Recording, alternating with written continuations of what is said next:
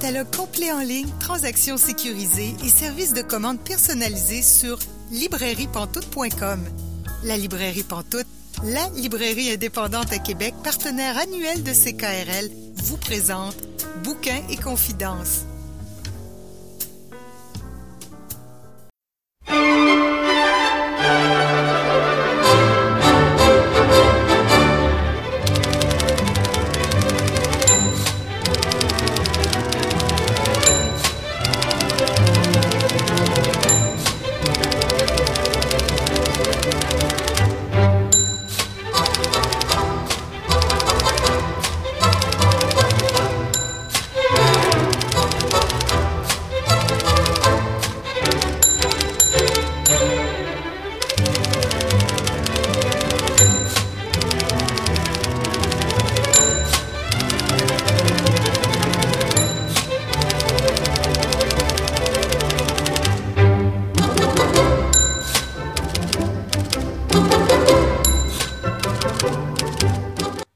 Bonjour et bienvenue à Bouquin Confidence. Julie Collin au micro pour vous accompagner pour les prochaines 120 minutes. Bouquin Confidence, c'est votre rendez-vous littéraire sur les ondes de CKRL.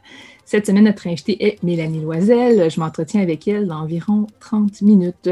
Aussi, notre chroniqueuse Marianne Caillé vient nous présenter un classique, fidèle à ses habitudes. Également, Pascal Roux et moi allons euh, discuter de Tout est un livre qui est paru au printemps 2021. Mais pour commencer, parlons de femmes effrontées.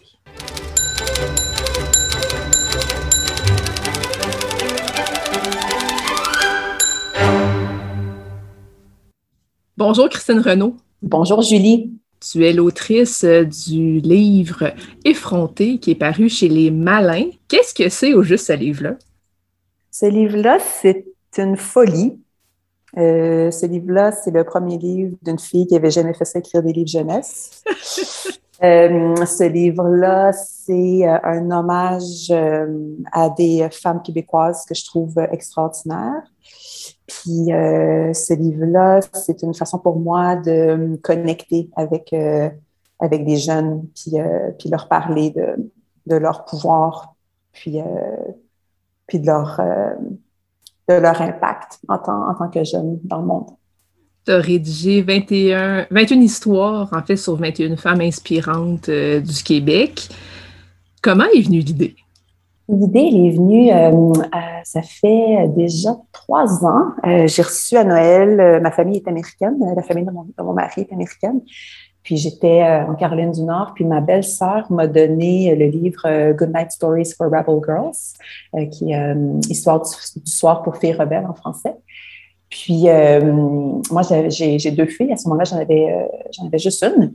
Puis j'ai commencé à feuilleter le livre, puis je trouvais ça tellement important d'avoir des, livres qui parlent enfin des exploits des femmes, des contributions des femmes à travers, à travers les siècles ou à, à, la progression de l'humanité. Puis j'ai adoré le livre.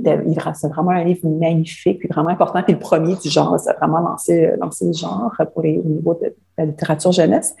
Mais euh, en lisant, ben, en fait, il y a deux choses qui m'ont sauté aux yeux, c'est qu'il n'y avait pas, pas de québécoise. Puis, euh, puis en fait aussi que le, le livre, c'est vraiment un recueil de, de biographies. Donc, c'est très documentaire. Tu sais, c'est à peu près, je dirais peut-être 250 mots par femme avec un magnifique portrait là, qui est fait par une artiste. Puis je trouvais ça un petit peu aride euh, ma fille était jeune encore, elle avait peut-être deux ans à ce moment-là, deux, trois ans. Euh, mais quand même, même pour moi, de lire biographie après biographie, ça ne vient pas chercher l'émotion, une, biographie, même si elles sont très bien rédigées. Puis, euh, c'est là que j'ai commencé à me dire, je, ah, je, pourrais, je pourrais écrire un livre. Moi, je pourrais écrire un livre sur, sur les femmes québécoises. Puis ça a comme commencé comme ça. Puis là, moi, je suis, quand, quand je fais beaucoup de projets, là, je suis une entrepreneur.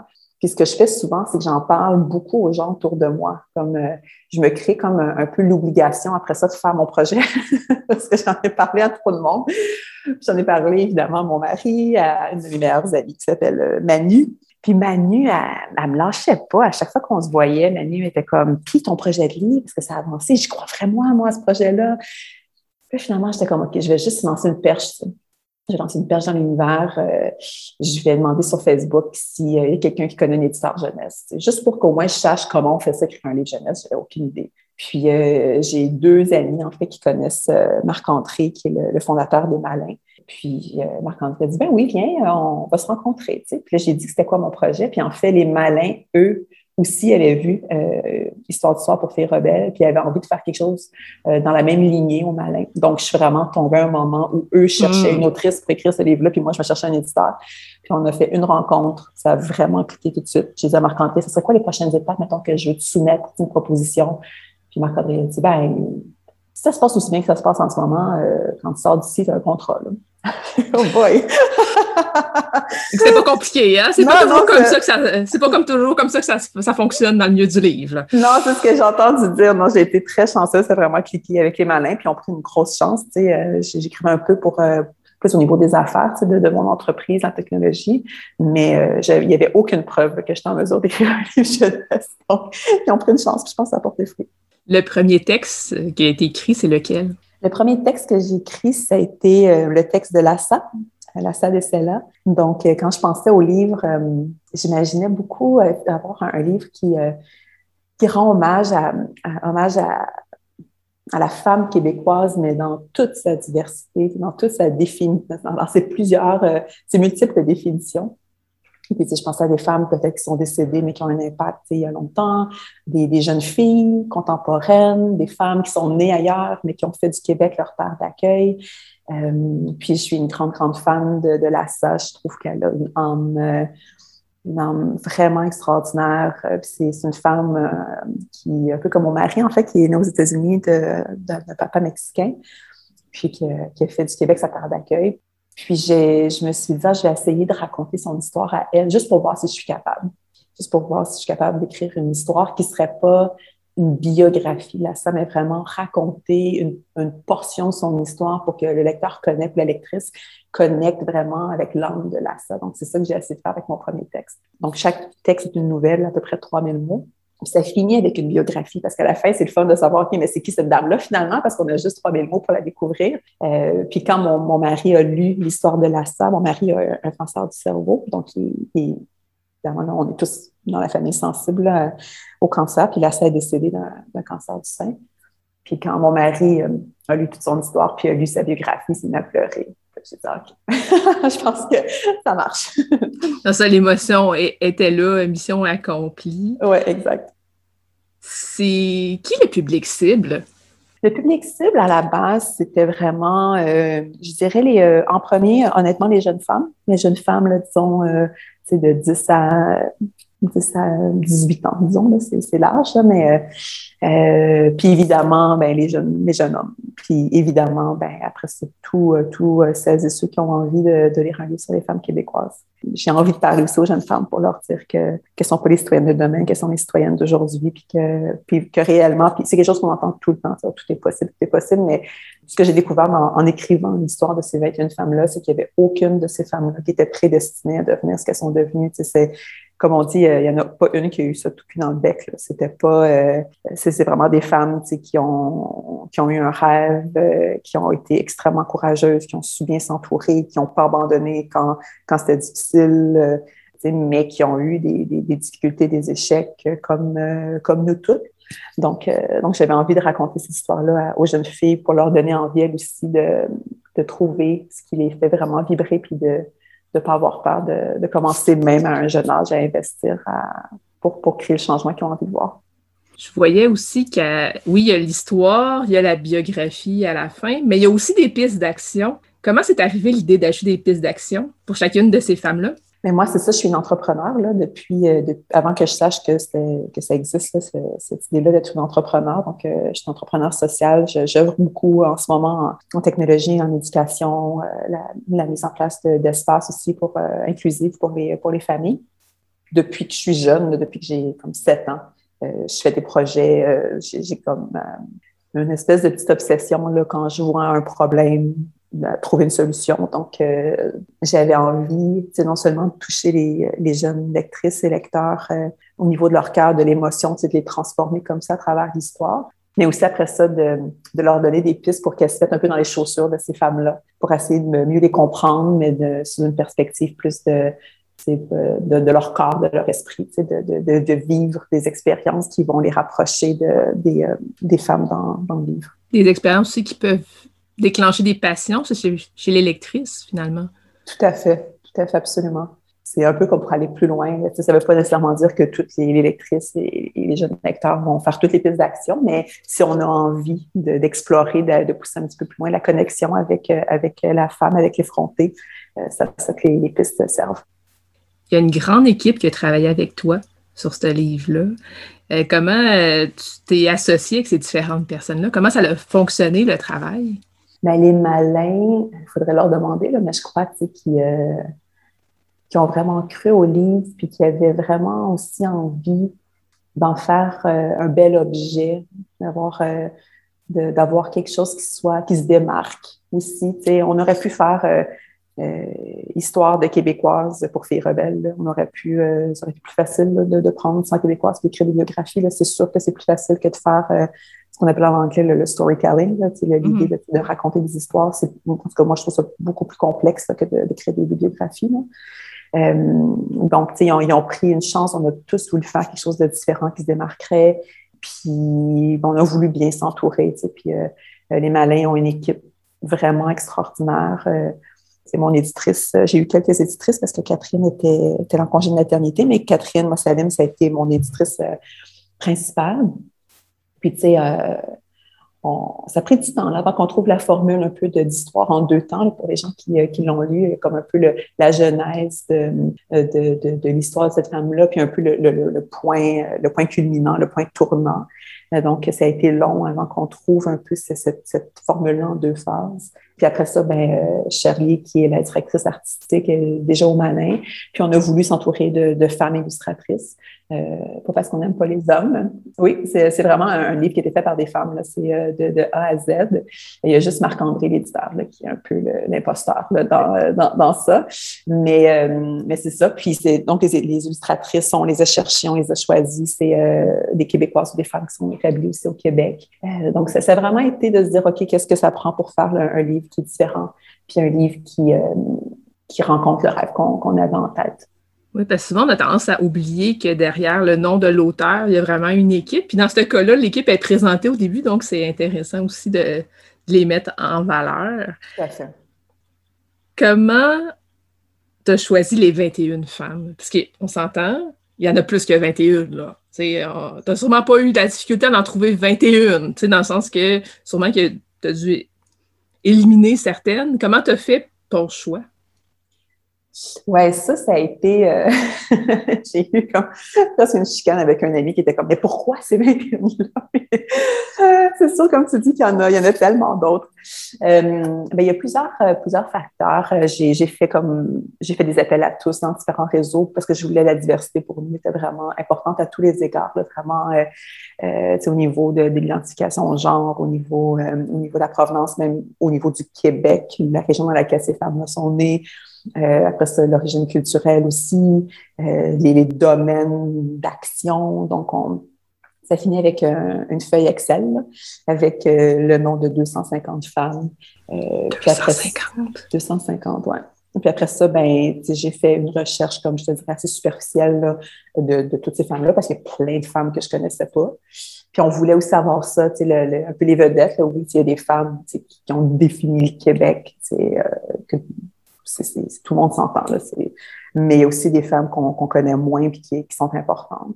Euh, puis ça a été vraiment après ça de moi de voir mais, quelle histoire j'ai envie de raconter parce qu'il reste que moi aussi j'ai une connexion émotive avec avec ces, histoires-là avec ces femmes-là euh, puis après ça ben il y a eu euh, il y a eu certaines beaucoup de femmes que j'ai dont j'ai fait l'entrevue certaines femmes en fait qui ont refusé l'entrevue je suis pas connue encore c'est les les, les, les, femmes je, pense, mettons, à, je sais pas, Chantal Petit-Clair ou Céline Dion.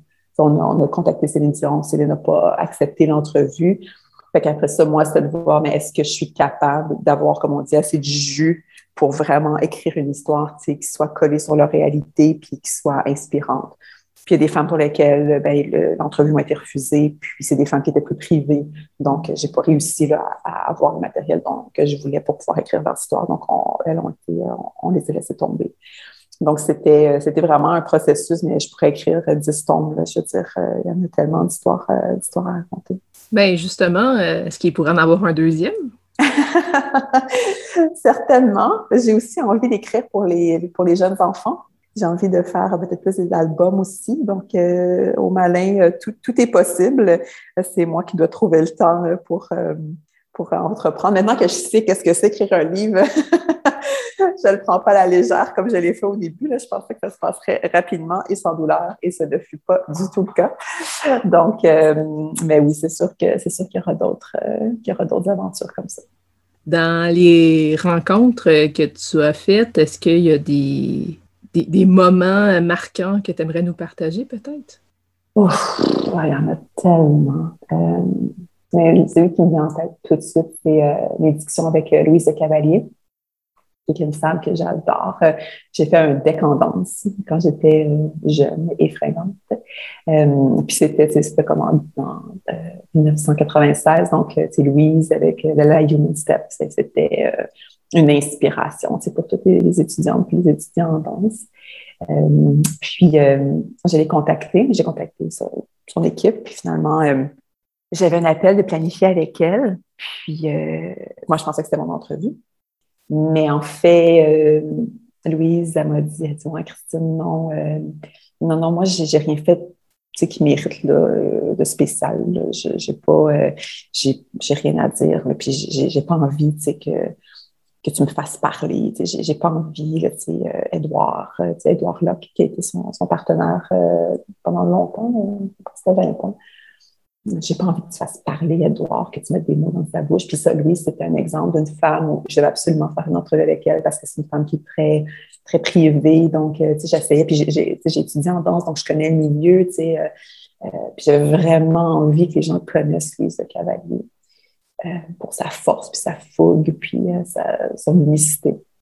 Mais j'étais incapable d'écrire son histoire sans lui parler. C'était impossible. Donc là, elle me dit Ouais, non, non, c'est pas un appel pour une entrevue, Christine, c'est un appel pour te dire que je veux pas être dans ton livre. J'ai dit OK.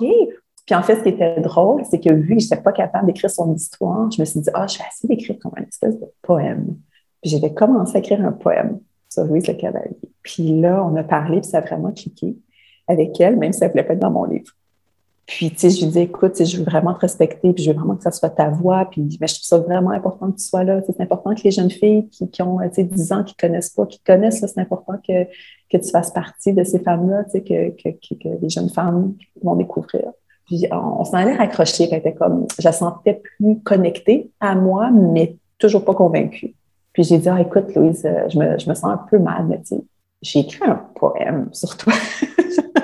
J'étais comme, veux-tu lire?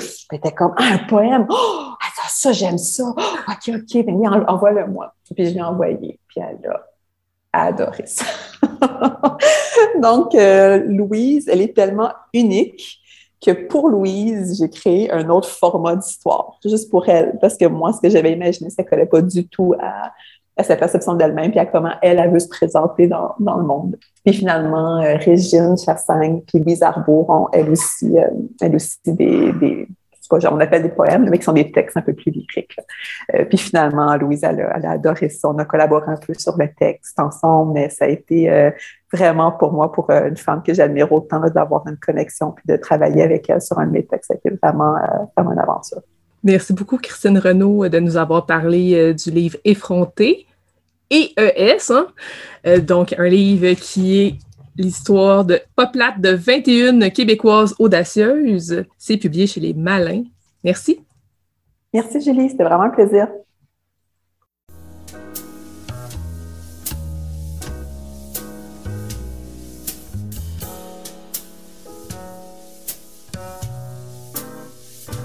complet en ligne, transactions sécurisées et services de commande personnalisés sur librairiepantoute.com. La librairie Pantoute, la librairie indépendante à Québec, partenaire annuel de CKRL, vous présente Bouquins et confidences.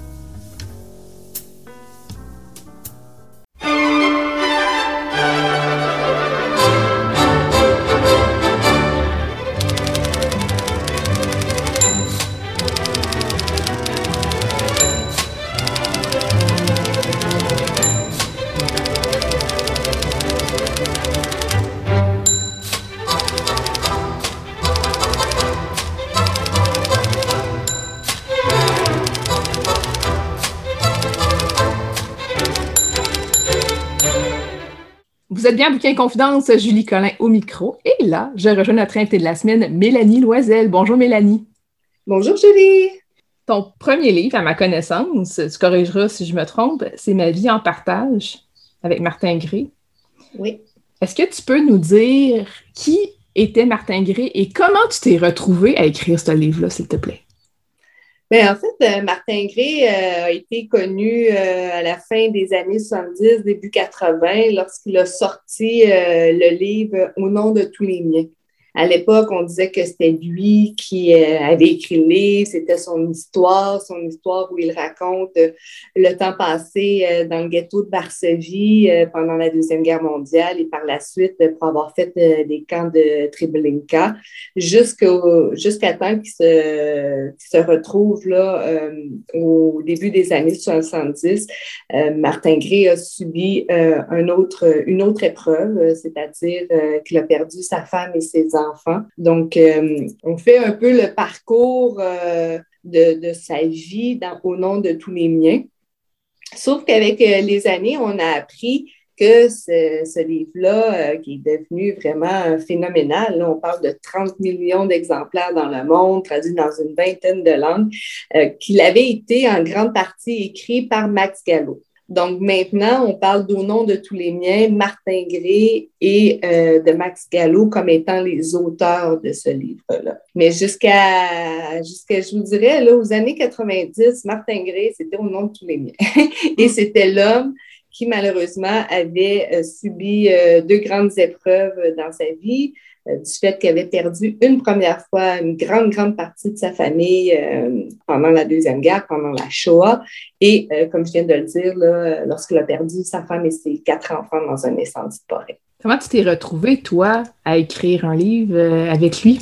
Bien, en fait, en 2013, euh, j'avais un projet de faire des grandes entrevues avec des gens plus âgés que moi. À l'époque, j'étais euh, au début de la trentaine pour un peu euh, tirer les leçons du passé et un peu regarder vers l'avenir. Martin Gray figurait sur la liste de noms des personnes que je voulais interviewer. Et j'ai envoyé une demande et contre toute attente, je me... il a accepté alors que ça faisait déjà une dizaine d'années qu'il n'avait pas vraiment accordé là, de grandes entrevues là, dans les médias. Il a accepté, il m'a tout simplement dit euh, Viens me rejoindre dans le sud de la France, euh, proche de Nice. Et euh, j'ai accepté, là, j'étais en France au moment où il a répondu parce que j'étais déjà en train de faire certains projets là-bas. Donc, je me suis précipitée par avion dans le sud de, de, la France. Je suis allée le rencontrer. On a fait un premier entretien quand même de comme de deux heures. J'étais chez lui aussi. Il m'a montré un peu sa maison, les alentours.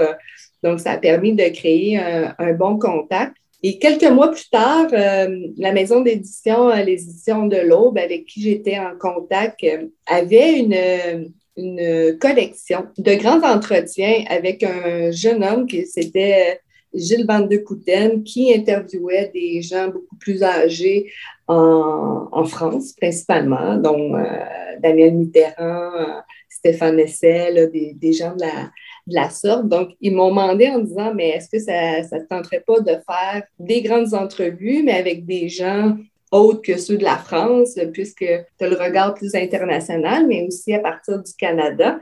Et ils m'ont dit avec qui, euh, avec qui euh, tu aimerais commencer? J'ai dit ben, j'ai déjà fait euh, une grande entrevue avec Martin Gray. il est devenu très vieux. il y avait eu des controverses autour de lui, mais en même temps, son histoire nous avait touchés. Donc, je me dis, ça pourrait être intéressant. Ils m'ont dit OK. Et lorsque j'ai j'ai rappelé M. Gray, il m'a, dit oui, qu'il était d'accord et qu'on s'enlignait pour une série d'entretiens ensemble. Lui en Belgique, euh, parce que bon, en France, c'est sa résidence, disons, d'été. et euh, il était euh, du côté de la Belgique pour l'hiver. Donc, de la Belgique au Canada par téléphone. On s'est mis à se parler quasiment tous les jours pendant presque, pendant presque trois mois. Et c'est comme ça là, euh, qu'a abouti le livre euh, Ma vie en partage. Et c'était, là, je vous le dis, là, c'était jour et nuit. Monsieur Gray, là, c'était quelqu'un qui ne dormait presque pas. Euh, un peu, disons, les symptômes post-traumatiques, malgré toutes les années des événements qu'il a vécu. Donc, c'est un homme qui dormait pas beaucoup. Et dès qu'il avait une idée en tête, il pouvait m'appeler à 2 heures du matin, décalage horaire ou pas, juste pour me dire euh, ce qu'il voulait dire, euh, une question que je pourrais lui poser. Euh, donc, ça a été vraiment un travail assez colossal, très exigeant parce que c'est un homme aussi qui était très exigeant. Dès que je changeais un point ou une virgule là où il ne voulait pas, il me renvoyait les textes euh, que je lui faisais parvenir. Et c'était un peu compliqué parce que comme il ne maîtrisait pas beaucoup les technologies, bien sûr, il à son garçon, beaucoup plus jeune, d'un peu faire euh, la, courroie de transmission entre lui et moi via euh, les ordinateurs. Donc, il m'appelait toujours sur mon téléphone fixe. On se parlait. J'avais euh, j'avais une enregistreuse, bien sûr, le connecté au, téléphone. Le lendemain, je, retranscrivais, je lui envoyais. Il regardait ça. Si, si c'était pas à son goût, il me renvoyait ça. C'était infernal. Ça n'en finissait plus. Et des fois, ses propos n'étaient pas c'était pas toujours clair, évidemment. Lorsqu'on parle, on est porté à faire souvent plein de parenthèses, tout le monde. Mm-hmm. On part sur une idée, mais on la finit pas. On en fait deux autres pour la finir comme 15 minutes plus tard. Euh, donc, forcément, lorsque tu réécoutes ça, c'est différent euh, lorsque vient le moment de, d'écrire. Parce que là, il faut que ça soit concis. Donc, inévitablement, je faisais de l'édition. Là, je, je mettais ses mots et sa pensée en ordre. De toute façon, c'est ça notre travail ensemble. Euh, mais ça, c'était extrêmement compliqué de, de faire ce, ce travail-là. Euh, c'était un travail de rigueur, mais aussi euh, quelqu'un qui était très exigeant à mon égard. ça, j'ai trouvé ça assez, assez ardu, mais il fallait que j'y tienne tête. Je crois que Martin Gris a décidé de collaborer avec moi. D'un, parce que je n'étais pas une groupie de lui. Euh, j'étais beaucoup plus jeune, j'étais pas comme ah, vos, vos, paroles m'ont donc transformé dans les années 70-80 ou par la suite, il a écrit quand même des, des livres de renforcement positif. Euh, donc, euh, moi, j'étais pas du tout, du tout dans cette mouvance-là. J'avais un recul sur, sur ce qu'il me racontait, sa vie. Et aussi, bien sûr, s'il m'accordait autant d'entretien, c'est parce qu'il croyait qu'à travers une jeune comme moi, que ce serait possible de faire perdurer ses mémoires et d'en parler. Donc, euh, c'est un, mélange de raisons, là, de ma jeunesse, de, ma distance et je dirais aussi de ma capacité à être capable de prendre ce qu'il me racontait et de lui tenir tête un peu parce qu'il fallait. Mais euh, je peux vous dire que pas souvent, mais deux, trois fois, il y a eu comme euh, des petites prises de bec euh, assez solides. Ah ouais, quand même! oui, parce que je lui disais, Monsieur Gris, je ne comprends pas ce que vous voulez dire. Lorsqu'il me disait quelque chose, il voulait que je change, il me disait que non, mais j'ai dit, c'est incompréhensible. Euh, on ne peut pas dire ça, on ne peut pas comprendre si vous voulez dire ça sans mettre telle affaire. Donc, c'est là-dessus, là. Mais lui, quand il n'était pas content, le ton montait. Mais moi, je n'avais pas le choix de dire non. On va pas là. non, c'est ça. C'était pas nécessairement évident. Puis il y a quand même des questions aussi que tu as posées qui n'étaient pas évidentes non plus parce que tu l'as dit tantôt, euh, il y a quand même eu certaines controverses autour de lui. Tu t'es pas gêné pour poser des questions par rapport à ça? Tu n'as pas euh, ça sous le tapis puis on n'en parle pas puis tout est beau? Tu as quand même parlé de ce genre d'affaires-là? Tu as donné la parole en fait pour que lui s'exprime sur euh, ces controverses-là? Oui, tout à fait. De toute façon, ça, ça aurait été euh, impossible de faire un livre où on, ne parle pas, entre autres, du fait qu'il a été accusé de faussaire, que c'était un menteur, qu'il n'avait jamais été dans le camp de Treblinka, que c'était tout inventé. Il y a vraiment des gens là, qui l'ont poursuivi là, pendant des années là, sur, ses, sur ses dires, euh, sur ce a fait aussi euh, en tant que businessman. Donc, euh, il y avait plusieurs sujets un peu controversés et il fallait inévitablement l'aborder, sinon ça n'a aucun, ça aucun sens, puis ça n'a aucune crédibilité de, de, se mettre à écrire un livre, de dire que ça va être ses mémoires avant qu'il meure qu'on fasse semblant que ça n'a pas existé. Moi, j'aurais pas, moi, j'aurais pas accepté ça. Et aussi, là-dedans, c'était pas à moi de juger ce qu'il disait. Je pouvais le relancer, je pouvais lui dire oui, mais euh, telle personne ou tel historien euh, vous a accusé de telle affaire. il répondait, je pouvais le relancer, mais à partir de là, je ne peux pas en rajouter plus. Je ne suis pas là pour euh, déterminer la vérité. Puis en plus, ce qu'on réalise un peu avec le temps lorsqu'on travaille avec les survivants de l'Holocauste, parce que j'en ai rencontré d'autres par la suite, on réalise que avec le temps, quand même, les détails, c'est flou. On ne se souvient pas, notre perception des choses, elle, est différente. Et dans notre capacité de survie et de résilience, il y a euh, quand même euh, certains mécanismes qui entrent en jeu qui sont difficiles à expliquer et et que la personne elle-même n'arrive pas à expliquer, mais elle a développé ça en, elle. Donc, c'est quoi les détails qu'elle retient, les, ce mm. qu'elle ce de, de, sa mémoire? et ça, euh, j'étais pas en mesure de juger ça parce que dans le fond, on se dit, je suis qui, moi? C'est ce qu'il dit, c'est ce qu'il répète depuis des années sur toutes les tribunes. Euh, c'est sa vérité à lui. Mm. Et si on n'a pas réussi à, à démontrer autrement, ben, on n'a pas le choix un peu de, de s'y faire, là, parce que dans le fond, il y a plein de gens qui nous racontent des récits, mais qu'est-ce qu'ils gardent et qu'est-ce qu'ils ne veulent pas raconter, ça leur appartient. Là. Avec euh, un livre comme ça, le fond, tantôt, c'est ça, tu as dit qu'à la base, ça partait d'une idée de rencontrer des gens plus âgés euh, qui témoignaient de l'histoire et tout ça. Est-ce que j'en comprends que c'était une partie déjà des ont vécu le siècle? Bien, en fait, c'est un peu la prémisse disons, vécu le siècle, qui est mon livre euh, fétiche, ou mon bébé, autrement dit. Euh, parce qu'ils ont vécu le siècle, en fait, c'est 62 entre, entretiens avec des témoins de l'histoire, euh, de tous les grands événements, en tout cas les principaux des dernières années, à partir de la Deuxième Guerre mondiale. Bon, on dit de la Shoah à la Syrie. Euh, c'est sûr qu'au début, mon idée, c'était justement interviewer des gens plus vieux, d'une autre génération, qui me racontent un peu ce qu'ils ont vécu, donc les leçons qu'on peut tirer de leur expérience, qui pensent la vie aujourd'hui et euh, comment ils voient l'avenir. C'était trois questions. C'était aussi simple que ça, mon, mon projet, mais je ne savais pas trop qu'est-ce que j'allais en faire. Et plus je me suis mise à faire des entrevues euh, au début, plus ça s'est concrétisé et c'est comme ça qu'a pris réellement naissance, ils ont vécu le siècle. Mais au début, c'était juste comme l'idée d'aller rencontrer des gens et je dois avouer, sans savoir ce que j'allais en faire. Ah oui! Je, me disais que j'allais peut-être en faire comme, j'espérais peut-être en faire des chroniques radio, euh, écrire un peu, faire d'autres entretiens, mais c'était euh, une idée et, si on remonte un peu vraiment à la genèse, disons, vécu le siècle et de ces premières entrevues-là, j'avais cette idée-là et euh, j'ai décidé d'envoyer une lettre à un moment donné de dire j'ose. Donc, j'ai écrit une lettre euh, à plein de personnalités à travers le monde en disant bonjour, je suis une jeune journaliste canadienne, j'aimerais ça vous interviewer afin de faire le pont entre les générations. Ça ne sera pas tellement long. Trois grandes questions.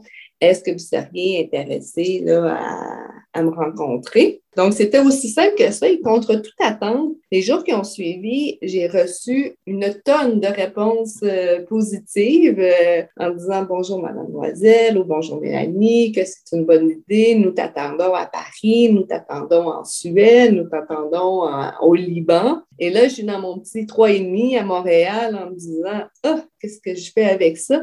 Sauf que on dit oui, tu peux interviewer Hans Blix, euh, qui était le, celui qui était le chef des, inspections des armes de destruction massive euh, en Irak euh, lorsque George Bush voulait envoyer, voulait déclarer sa guerre préventive en Irak. Pour moi, lorsqu'on me dit oui, vous pouvez le rencontrer, il faut, se remettre un peu dans le contexte de, la jeune étudiante qui, au début des années 2000, est en train de faire sa maîtrise, son bac maîtrise, et qui est vraiment en train d'étudier cette époque-là. On était après le 11 septembre, c'était ma génération. On a manifesté contre la guerre en, Irak et, et comme 12-15 ans plus tard, on me dit oui, vous pouvez aller le rencontrer en personne. C'est sûr que l'envie euh, était en tentante. et, et, ça, c'est juste un, exemple pour euh, la Suède. Mais euh, j'en ai plein euh, d'autres comme ça là, à travers le, monde de gens qui me répondaient, euh, des gens de l'ancien directeur du FMI, de la Banque européenne. C'était aussi des gens qui ont connu la décolonisation, des anciens présidents. J'ai interviewé par la suite plusieurs anciens présidents, anciens présidents de, de l'Iran, du Chili, de l'Irlande, vraiment de, la Tunisie. Donc, euh, il y a vraiment beaucoup de, gens que j'ai rencontrés comme ça. Et plus j'en faisais, plus je tirais sur le filon, plus c'était possible, on dirait, d'en rencontrer parce que j'avais mon idée claire en tête. Et il est venu un moment, j'avais plusieurs entrevues déjà de, de fait, et j'ai réalisé que ça faisait comme un peu le fil de l'histoire. Donc, mm. tu dis, bon, commence, c'est la Deuxième Guerre, survivante de l'Holocauste, après c'est Hiroshima, après on, on monte en temps la révolution cubaine, la, révolution chinoise, euh, la guerre d'indépendance de l'Algérie, la décolonisation, les droits les mm. droits des Afro-Américains. Et on continue, là. Euh, c'est la guerre du Vietnam, c'est le coup d'État de Pinochet, c'est l'Iran, c'est les, les, les, désastres financiers des années 80, euh, la montée du néolibéralisme, euh, les conflits en Afrique dans les années 90. on, on, pense après 2000, c'est le 11 septembre, c'est mm. dans le fond, je saute beaucoup, beaucoup parce qu'il y en a 62, mais on, y arrive on arrive au tremblement de terre d'Haïti, jusqu'à les révolutions arabes, jusqu'à la Syrie. Donc, c'est comme ça euh, que j'ai réussi à comme retracer le, le cours de l'histoire. Mais parfois, je me disais, ah, mais il, il faudrait que je trouve quelqu'un pour me parler euh, de l'Ukraine. Ou, ah, ça serait bien de me parler de Ceausescu en, 89 euh, en Roumanie. Et là, je me suis mise plus à chercher plus spécifiquement des gens parce que j'avais comme des trous. Mais en tout et partout, à la fin de tout ça, ça a fait un, un portrait, une mosaïque euh, de témoignages euh, de partout dans le monde. Moi, c'était très important d'avoir des gens de, de, plusieurs pays, mais de tous les continents, de plusieurs langues, de plusieurs religions, euh, avec des perspectives différentes. bien sûr, j'ai cherché autant que possible qu'il y ait le plus de femmes, bien que ce soit un siècle très masculin, qu'on ne mm. le veuille pas. Mais je les ai cherchés, là, parce que comme, euh, comme féministe, euh, c'était sûr que c'était important pour moi qu'il y ait des voix de, de femmes. Et ça n'a pas été évident, mais j'ai fait l'effort d'essayer d'en avoir euh, le plus possible. Donc là, tu as fait à la fois un travail d'intervieweuse, mais aussi de recherchiste pour vraiment faire toutes tes recherches pour trouver les bonnes personnes puis être capable d'entretenir une conversation avec ces gens-là. Parce que oui, trois questions, mais tu ne t'y limites pas à ces trois questions-là, ces trois grandes questions. Mais au final, chacune des 62 entrevues sont complètement différentes. Là. Euh, on pas, quand on lit ça, on se dit pas genre Ah, voici les trois questions, voici les réponses. C'est pas comme ça du tout, ça se présente. Combien de temps ça t'a pris faire ça? Puis comment tu as fait pour financer ce projet-là? En fait, euh, ça a pris environ euh, du début de l'idée. Euh, on parle d'un bon deux ans et demi là, intensif de travail. tu l'as dit, là, j'ai tout fait de A à Z, là, des pitchs, comme on dit si bien en bon français, à la recherche. J'ai donc, je faisais la recherche sur ces gens-là pour savoir aussi euh, qui je voulais inviter et qui je voulais rencontrer. Mais par la suite, euh, j'ai lu tous les livres des gens avant que, je les ai rencontrés. Je préparais des questions parce que, comme, tu l'as si bien dit, euh, oui, c'est trois grandes c'est trois grands thèmes, mais ça se faisait sous forme de, conversation quand même. On, débute un peu euh, avec un peu plus dans le passé. Et, ce qu'ils me disent, ben, je les relance, je pose d'autres questions. Par la suite, on est un peu plus actuel. Jusqu'à temps, bon, la dernière question est un peu plus classique, mais sinon, on, entre dans, dans ce qu'ils ont vécu. Et par la suite, il fallait que je fasse les verbatims de ça, que je retranscrive, que je refasse, que je reformule les questions pour que ça soit plus dynamique pour un lecteur. Donc, mm. de A à Z, j'ai vraiment tout fait. C'est un travail, quand je vous dis euh, titanesque, colossal, je pense que ce sont les, mots que j'aime bien euh, employer. Et c'est un travail que j'ai fait euh, par mes propres moyens, par mon propre intérêt. bien sûr, envie de le partager. Mais quand j'ai vu que les gens ont commencé à me dire oui, on est prêt à te rencontrer, j'ai cassé mon cochon, là, tout simplement. J'avais fait des économies et j'ai décidé de, de me prendre un billet d'avion vers l'Europe. Euh, mais à chaque fois que je voyageais, je peux dire que chaque jour, il y avait quasiment une entrevue. Puis je finissais une entrevue, puis je continuais à lire les livres des gens dans le train, euh, dans le métro le soir. Euh, j'étais, j'avais une grosse valise de, livres des, essais, parce que je ne pouvais mm-hmm. pas parler à travers mon chapeau. C'est des gens là, qui, qui savent de quoi ils parlent. Tes dernières entrevues relatent des événements de 2015 dont Charlie Hebdo. Est-ce que tu avais euh, un certain malaise parce que c'était frais quand même comme euh, situation? Bien, en fait, euh, mon éditeur, c'est les éditions de l'Aube en France.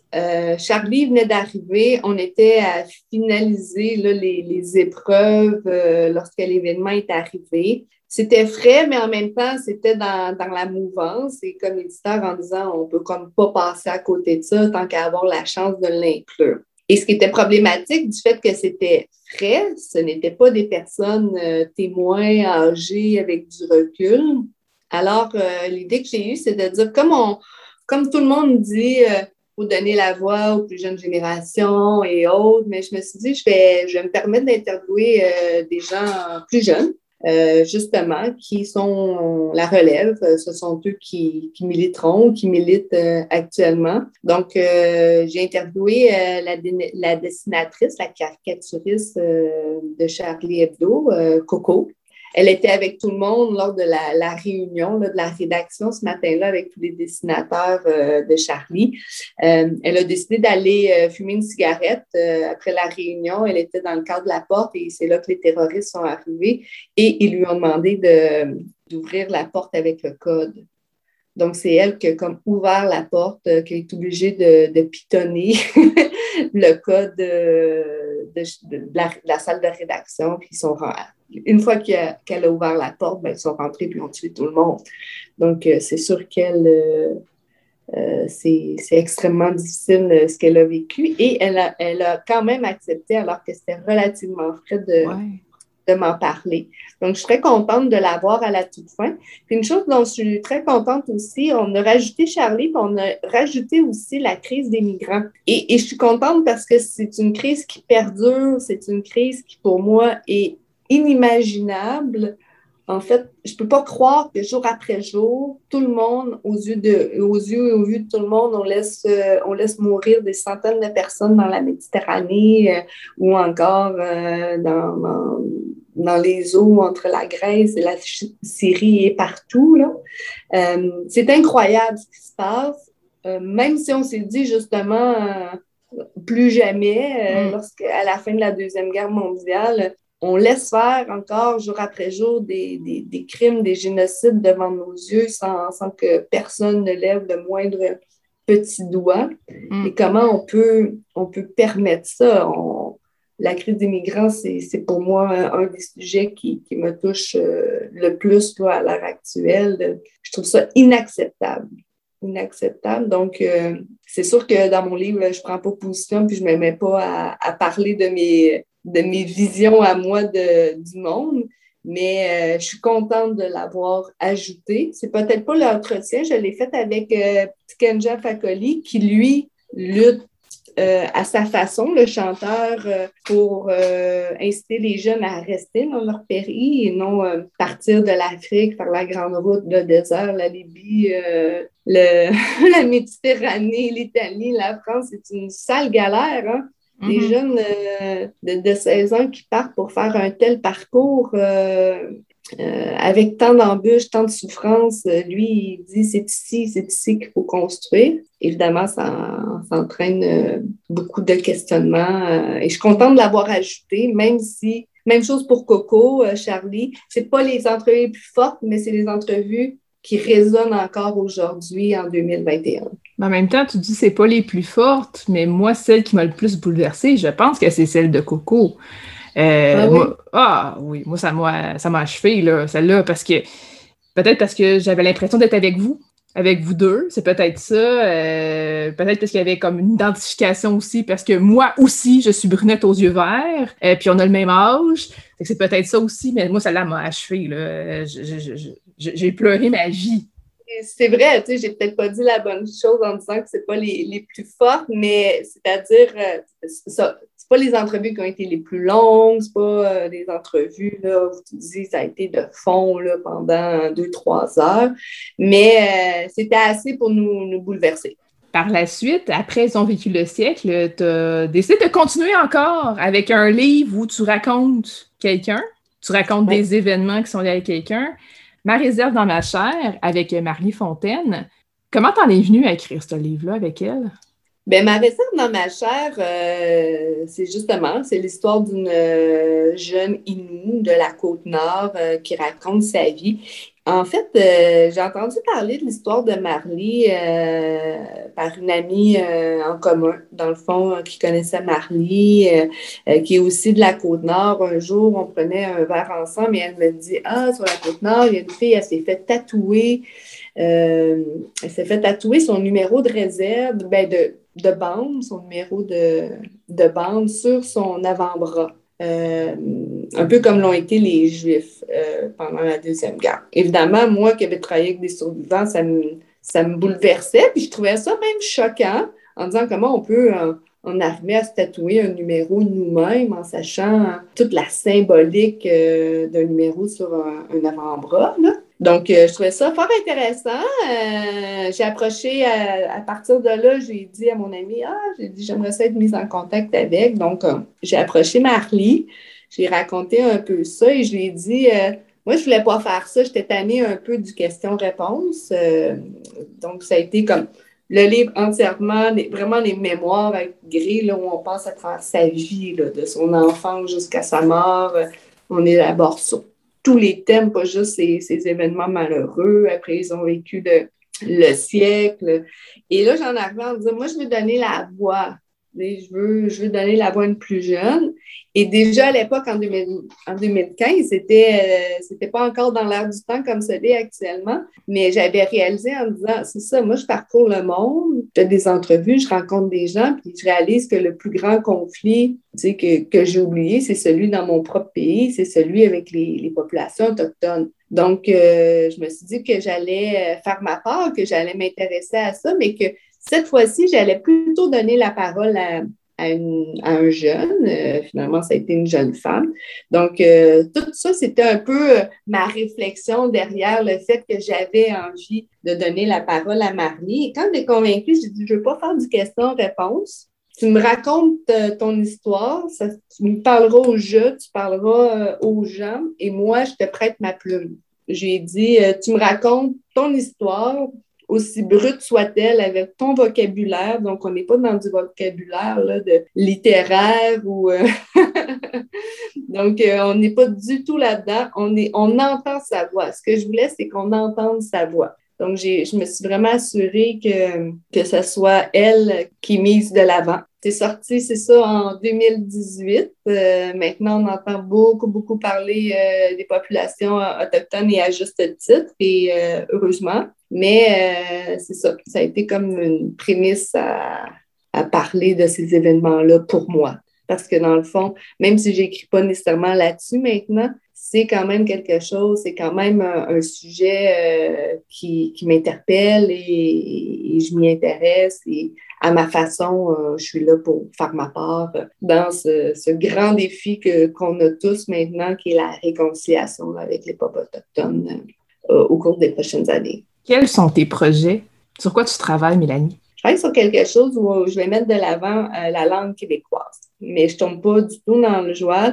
J'ai réalisé euh, ces derniers temps qu'il y avait beaucoup, beaucoup d'expressions que j'utilisais avec mes parents, les gens autour de moi, mais que mes amis à Montréal euh, et amis immigrants et autres, là, parce que quand même, ça fait maintenant 20 ans que, que je suis en ville, ne connaissent pas, ne comprennent pas et je me suis dit, c'est tout en train de disparaître et c'est ce qui fait la beauté de notre langue. Donc, c'est ce que je peux vous dire. Euh, ça, part de là, mon idée, en me disant, je veux pas que ça meure. Je pense qu'il faut faire en sorte que ça reste vivant, mais que ça reste vivant d'une façon dynamique pas juste euh, on répertorie euh, quelques expressions et parce que de toute façon, ça a déjà été fait par des mm-hmm. gens qui sont vraiment des linguistes et qui ont fait un travail extraordinaire. Euh, je, ne peux que m'incliner devant ces gens-là, d'avoir fait cette préservation-là des, mémoires. Mais moi, je veux la mettre de l'avant pour qu'elle soit dynamique, qu'elle soit agréable à lire, qu'elle nous fasse sourire, qu'elle nous touche. Donc, je suis un peu là-dedans. C'est loin d'être abouti sous une forme de livre. Merci beaucoup, Mélanie Loisel, de nous avoir rencontrés cette semaine. Ben, ça me fait vraiment plaisir, Julie Collin. Je reviens quand tu veux. C'est toujours un plaisir de te voir, de te rencontrer, de, de te parler.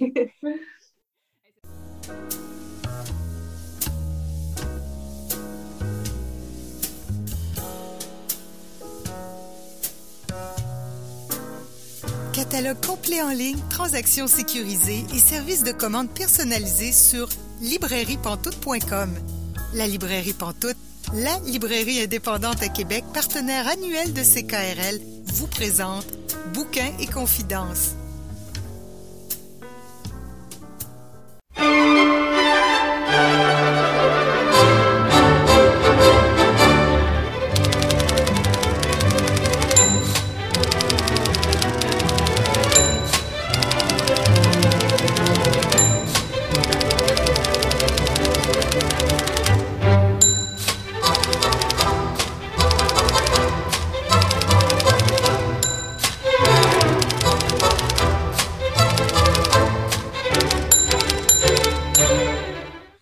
Êtes bien Bouquin Confidence, Julie Collin au micro. Et là, je reviens à notre chroniqueur, Pascal Rowe. Bonjour, Pascal. Bonjour, Julie. Cette semaine, on parle ensemble d'un livre, Tout est théorie, de Paul-Serge Forêt, qui est paru chez BLB euh, ce printemps. Avant d'en parler ensemble, je nous propose de réécouter l'entrevue que j'ai réalisée avec Paul-Serge Forêt le 15 mars. Le livre venait tout juste de paraître on avait parlé ensemble du livre, aussi du prix Robert Clich qu'il a remporté. C'est dans ce cadre-là que son livre est, paru. Mais euh, entre autres, il nous le résume. Donc, je trouve ça intéressant de laisser l'auteur nous résumer son livre, puis euh, on revient ensuite pour en parler. Il y a quelques semaines, je me suis entretenue avec Melika Abdelmoumen à propos du prix Robert Clich. Elle nous disait qu'elle avait bien hâte de nous dévoiler euh, le livre lauréat, mais qu'elle pouvait pas rien nous dire. Et j'avais accepté euh, ça parce qu'il y avait quand même un embargo là-dessus. Mais là, maintenant, on peut le dire euh, qui a gagné. C'est Paul-Serge Forêt que je reçois aujourd'hui. Bonjour. Bonjour, Julie. Maintenant, c'est dévoilé. C'est Tout est euh, votre premier roman qui est le lauréat du prix Robert Clich pour 2021. C'est quelque chose que vous avez appris en 2020, Melika nous expliquait qu'il y avait tout un processus éditorial euh, qui avait lieu euh, dans le cadre de ce prix-là. Donc, pour euh, donner les grandes lignes, c'est un prix où est-ce qu'on peut envoyer un manuscrit de peu importe, de de roman, mais peu importe le style de roman, et c'est soumis à un jury qui, qui, dans le fond, détermine le lauréat. Et après ça, le livre lauréat est travaillé. Donc, on, on travaille ça avec Melika. dans les dernières années, c'était elle qui s'occupait de ça. Donc, Melika euh, qui s'occupe de faire euh, le, le, processus éditorial. Et tout ça est fait dans le plus grand des secrets jusqu'au dévoilement, qui là, dans notre cas, a eu lieu le 9 mars. Oui. Comment ça a été de garder le secret pendant de nombreux, nombreux mois comme ça? C'est toujours plus facile de garder le secret quand euh, on écrit en secret depuis euh, plusieurs années. Comme, euh, ben, vous, comme vous savez peut-être, je suis médecin. Mm-hmm. puis l'écriture, ben, ça a toujours été quelque chose que je faisais parallèlement à ma carrière. Et ben parfois, ma carrière de médecin, des moments comme la résidence en médecine ou des moments comme, disons, la pandémie sont peu propices à l'écriture, mais j'ai jamais fait grand état de cette pratique-là que je gardais de mon côté. Euh, donc, le secret est peut-être un peu plus facile à garder dans euh, ce temps-là. Il y avait peut-être trois couches de secret. Ceux à, ceux à qui je disais rien, mhm. euh, ceux à qui je disais que, ben, c'est les ceux, bien entendu, à qui je disais que j'allais publier un livre au printemps, et ben, les personnes très, très, très intimes que j'avais mis au courant de, de ce grand secret-là, mais qui est qui est devenu un, ben, qui, a toujours été un grand honneur, mais maintenant qui est un honneur euh, public et euh, que je peux vivre pleinement, euh, ça fait du bien quand même. Est-ce que c'était la première fois que vous participiez au Robert Clich? Oui, c'était pas la première fois que j'arrivais avec un manuscrit de roman. C'était pas la première fois que j'essayais de trouver une maison d'édition pour un de mes manuscrits, mais c'était clairement la première fois que je participais au prix Robert Clich. Est-ce que vous pouvez me résumer tout est s'il vous plaît? Euh, Tout est euh, c'est un, roman. Euh, c'est un roman euh, qui, est un roman, disons, un, récit avec des péripéties, avec des personnages construits dans, dans, dans, la tradition romanesque du roman ou américaine du roman, on pourrait dire.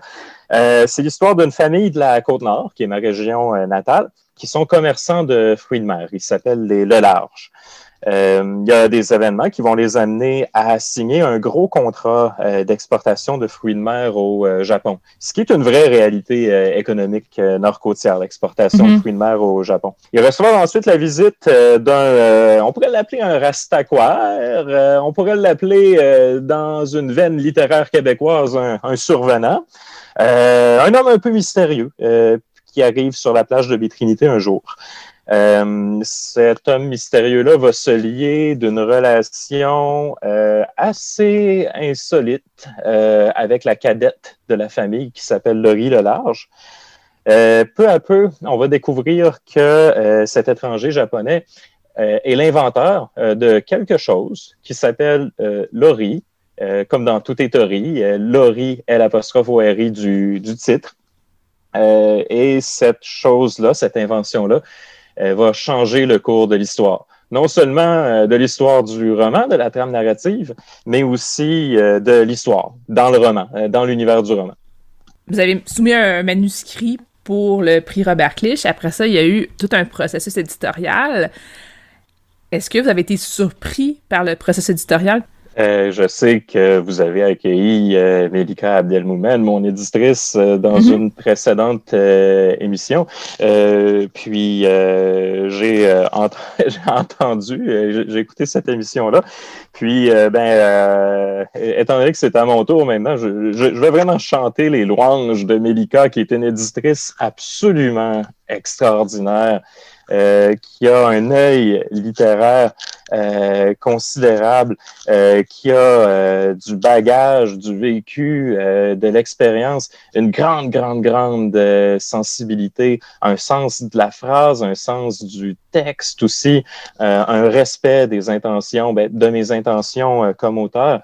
elle a lu le manuscrit, Bon, peut-être le seul défaut de Melika, c'est euh, elle m'a dit qu'il y avait très peu de travail à faire sur le manuscrit euh, initialement.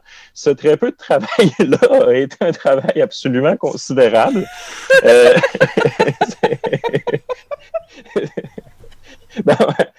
on, dit après les fleurs le pot, mais euh, non, ben, c'était un travail considérable dans, le temps que ça m'a pris, mais j'étais aussi soucieux de, bien le faire. Puis euh, en bout de ligne, euh, a vu des potentialités de ce texte-là euh, qui m'avait euh, échappé. Puis elle m'a amené plus loin, mais elle m'a amené plus loin dans ma propre direction. Mm. moi, c'était la première fois que je travaillais avec une éditrice. J'ai aucune expérience passée. Je ne sais pas commencer avec les autres, mais je peux vous dire que c'était un travail qui était très, très, très, très, très intéressant, puis très enrichissant aussi.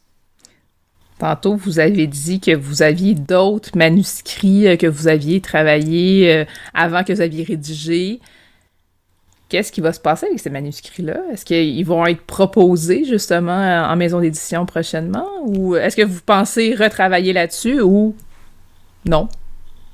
Ben, ce qui se passait avec ces manuscrits-là euh, avant, c'était que en les finissant, ben, il m'était arrivé d'en soumettre quelques-uns à des éditeurs, mais je les envoyais à deux, trois endroits. Puis après, ben, je me disais, euh, ouais, ben, tu peux faire mieux. Euh, puis hmm. euh, je, je, passais à autre chose.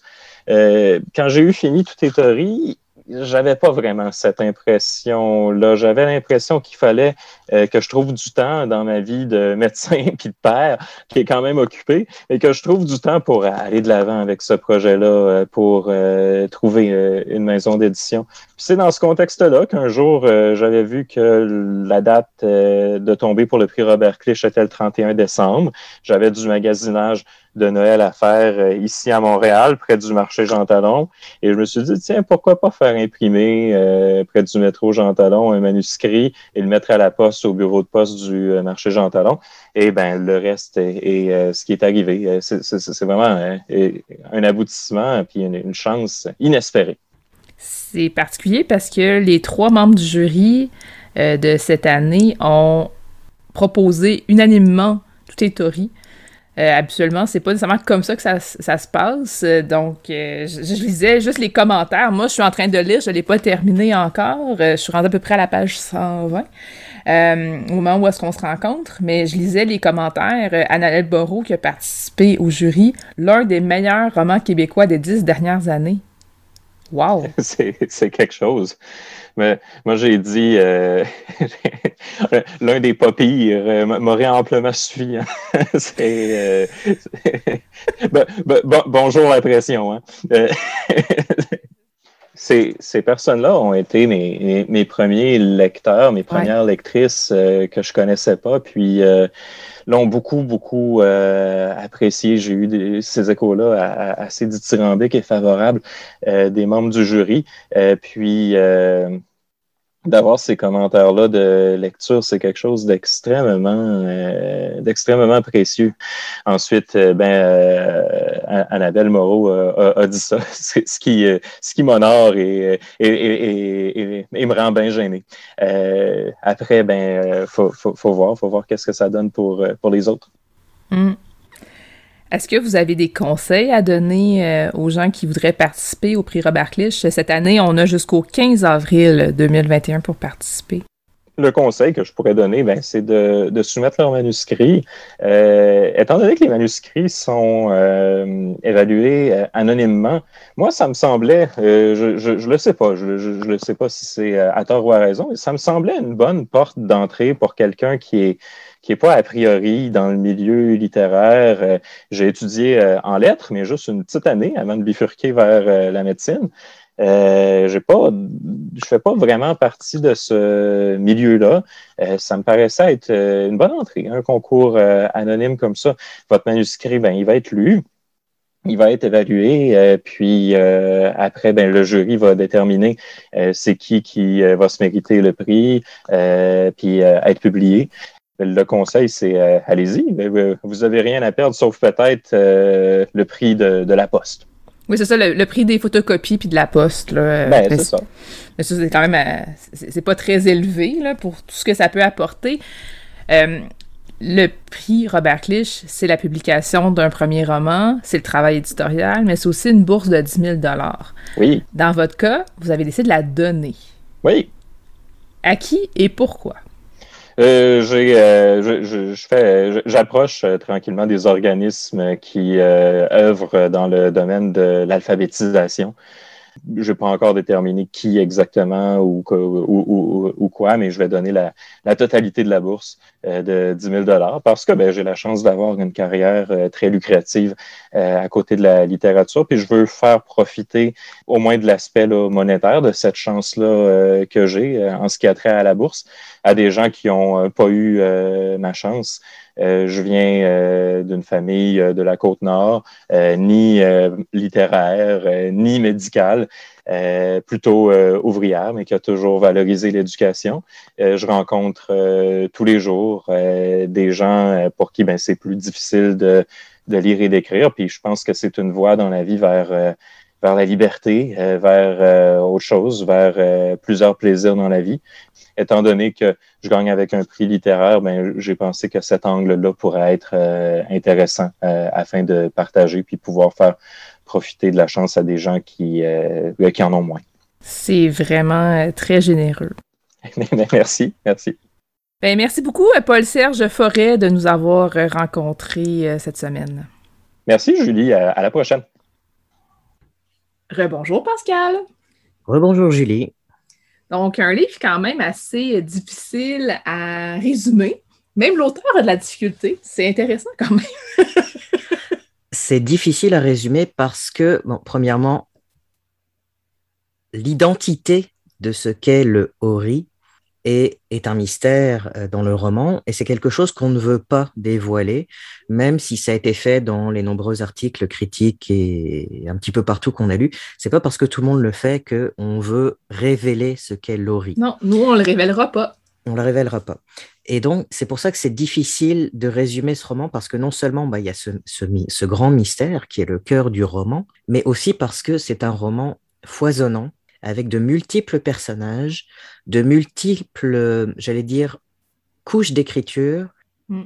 Il y a beaucoup de références, il y a beaucoup d'humour, il y a beaucoup de sous-textes, il y a des messages qui sont passés aussi en sous-main, qui sont pas nécessairement euh, ce qui est le plus important, mais par exemple, il y a quand même une charge assez évidente contre la mondialisation de la pêche. Mhm. Euh, c'est très évident.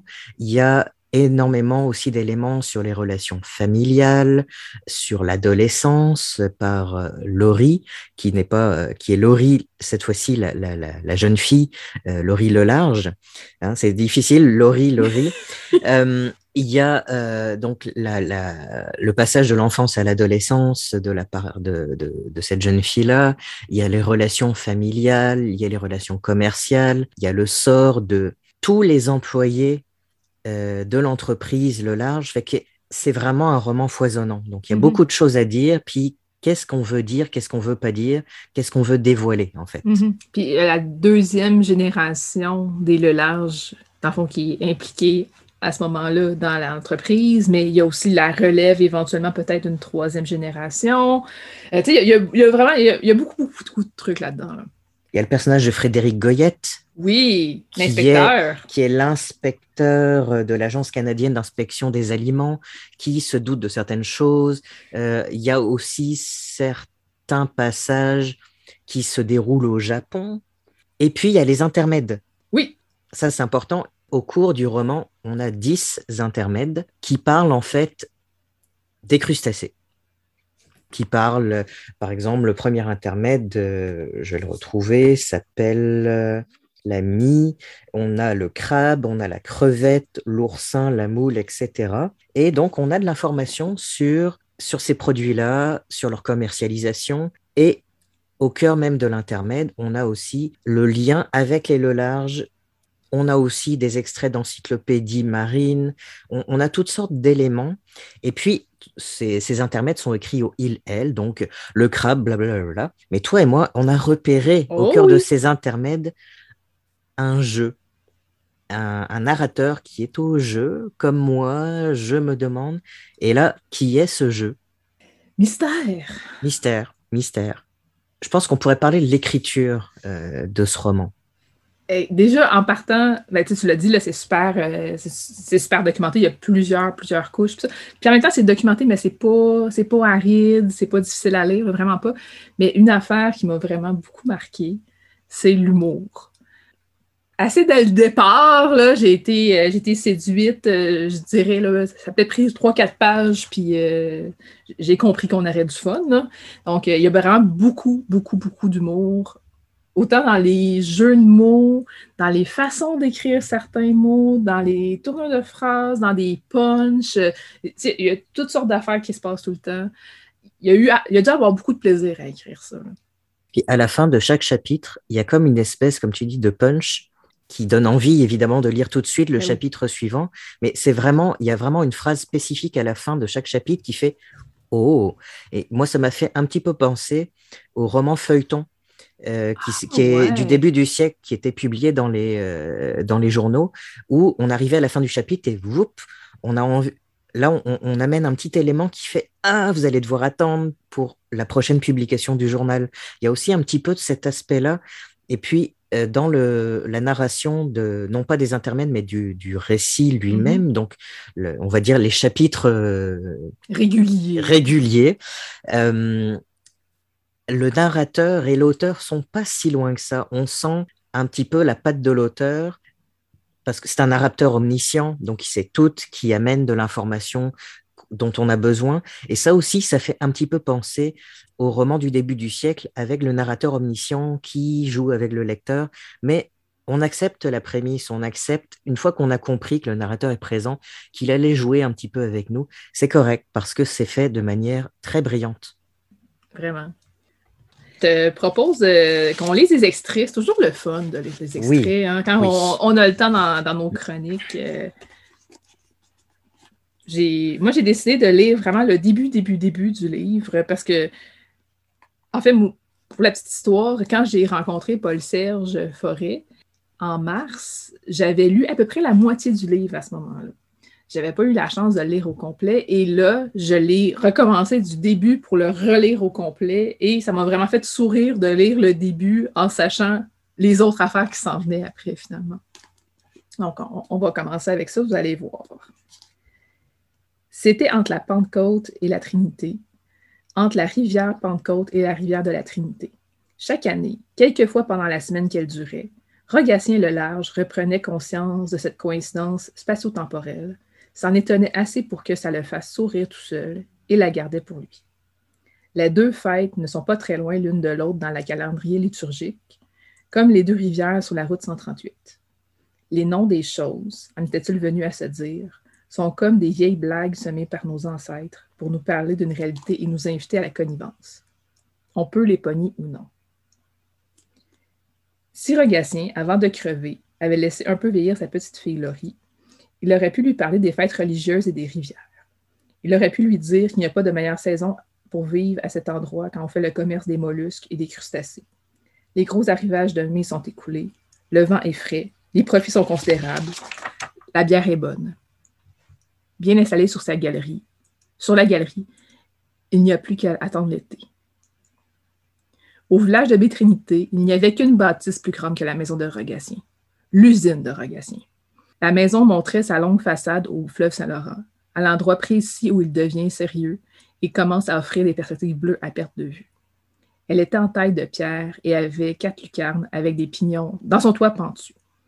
Une galerie couverte en bois la ceinturait presque.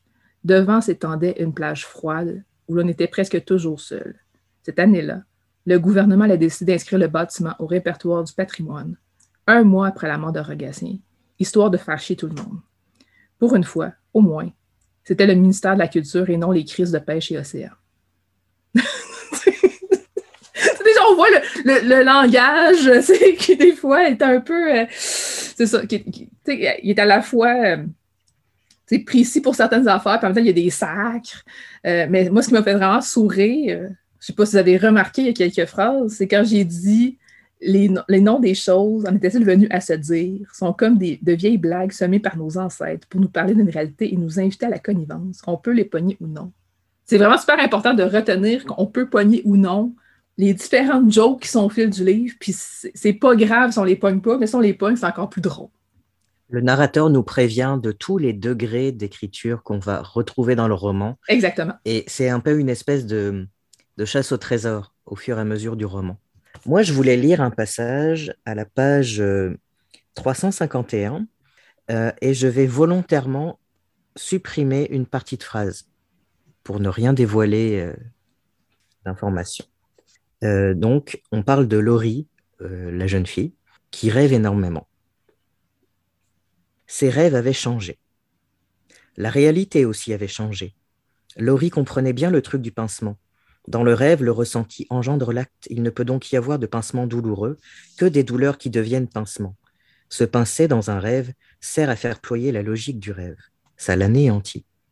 Quand Laurie prenait un couteau, c'était pour couper quelque chose ou pour le manger. Si elle prenait un couteau dans un rêve, c'était qu'une chose était coupée ou que survenait un événement dont la cause était qu'elle avait mangé un couteau. Le jour, l'esprit de Laurie existait dans un univers où le cours du temps associe d'une façon les causes et les effets. Le rêve, où tout cela s'inverse, lui semblait nécessaire à l'harmonie de l'univers et à l'équilibre mental. Le mécanisme de l'esprit, avait-elle expliqué à Maury, a besoin pour bien fonctionner de fonctionner à l'envers quelques heures par jour. Et là, il y a un autre degré d'écriture, énormément de, réflexion sur les choses, sur le temps, sur la conception de la réalité aussi, qui est vraiment au cœur euh, de ce roman. Il y a toutes sortes de, sous-couches. D'ailleurs, euh, ça me fait penser que j'ai lu à plusieurs endroits que certains euh, lecteurs avaient été dérangés par l'utilisation des verbes dans ce roman. Parce que, par exemple, il y a beaucoup d'endroits où, bon, par exemple, en français, quand quelqu'un qui a un dialogue, euh, machin dit quelque, euh, blablabla, bla, dit machin en se déplaçant. Et dans le roman, c'est blablabla, bla, se déplace machin. Et là, je me suis demandé, ça peut pas être une erreur de l'auteur parce que il écrit trop bien. Il a une trop mhm. grande maîtrise de l'écriture. Et je me suis demandé, en fait, si c'est parce que j'ai touché un petit peu à la langue japonaise, mais pas suffisamment pour savoir ce genre de choses. Est-ce que c'est parce que, en japonais, euh, les verbes contiennent à la fois l'intention et le déplacement? Mais je me suis aussi demandé une autre chose qui est en rapport avec le roman, et que là, ça va avoir l'air complètement sorti de mon chapeau, mais est-ce que c'est parce que l'humain n'existe que par son mouvement physique et mental? Alors on dira rien là-dessus. Moi, je me suis posé la question ce, roman va assez loin pour qu'il y ait un questionnement sur l'humanité aussi, sur l'humain, sur le sens, euh, le sens que donne l'humain. Est-ce que la question que je me suis demandé, c'est est-ce que l'humain donne son sens à la réalité ou est-ce que la réalité donne son sens à l'humain? Mais bref, euh, si vous lisez ce roman, écrivez-moi, on va en discuter. Mais il me semble qu'il y a assez d'éléments dans ce roman pour poser des questions, parce que là, c'est jamais dit nulle part, mais ce roman est un roman de, genre de l'imaginaire. Mm-hmm. On est dans une espèce de science fantasy qui n'est jamais vraiment dite parce que les éléments arrivent dans le quotidien et transforment tranquillement le quotidien. C'est tout. C'est toujours un petit peu ça dans l'imaginaire. Et donc c'est un roman qui existe dans les marges et qui, à certains euh, moments de lecture pour moi, m'ont vraiment évoqué l'auteur Philippe Kédic, qui était un auteur, pour ceux qui l'ont lu, qui questionnait la réalité euh, et qui questionnait euh, même la, donc, la réalité, l'identité et le point de vue sur. c'est un petit peu compliqué de résumer Philippe K. mais bref, puis ça m'a fait penser à autre chose euh, que j'ai lu de Philippe K. mais que dont on ne peut pas discuter à la radio parce que il faudrait que je révèle ce qu'est Laurie dans ce roman. Ouais, et, et, et, on le fera pas. Mais donc, c'est quelque chose qui, m'a beaucoup plu parce que je lis énormément d'imaginaire et l'auteur a réussi à prendre énormément d'éléments des, des littératures de l'imaginaire et à l'intégrer dans une histoire familiale sur la côte nord, une histoire de pêcherie avec des Japonais. Puis c'est tellement foisonnant que j'ai comme fait waouh! Ce que j'ai beaucoup aimé, c'est toutes les, références euh, qu'il y a à l'intérieur. Euh, c'est ça, on l'a dit, c'est super documenté, autant dans les intermèdes, euh, où est-ce que ça, c'est assez évident. Mais sinon, il y a plein d'autres moments où est-ce qu'il va parler, mettons, du chanteur Renaud, qui dit La mer, c'est dégueulasse, les poissons pèsent dedans par exemple, ou il va nous parler à un autre moment de Gaston Miron. il, va, il va avoir différentes insertions à l'intérieur de culture générale, en plus d'une culture, c'est ça qui est un peu plus peut-être J'aurais dit philosophique. Il me semble que c'est ça qui me vient en tête comme mot. C'est exactement ça. C'est le mot que j'aurais dû utiliser. Il y a beaucoup de, de, de réflexions philosophiques, et, mais à tout craint, dans tous les mhm. sens. Ça va dans tous les sens. Non, c'est ça, c'est que c'est foisonnant. Il y a, euh, je l'ai dit tantôt, c'est drôle. Il y a une scène là-dedans qu'on ne racontera pas, mais qui est particulièrement épique. Oui. Euh, puis que moi, j'ai lu deux fois et euh, vu que j'ai relu le livre. Et euh, vraiment, ça marche encore la deuxième fois. C'est vraiment beaucoup trop drôle comme scène. Donc, oui, il y a des moments comme ça que ça. C'est assez intense. Donc, il y a des chances, quand même, je dois le dire, que vous riez pour vrai. Parce que des fois, on rit un peu à l'intérieur, ah, ah, c'est drôle, mais là, ça se peut que vous riez puis que vous dérangez vos voisins. Il faut quand même peut-être prévenir le lecteur qu'il y a beaucoup de sexe. Il y a beaucoup de sexe, oui. Et il y a beaucoup de fluide aussi. Effectivement, le roman est très humoristique, mais il y a quand même des éléments extrêmement graves.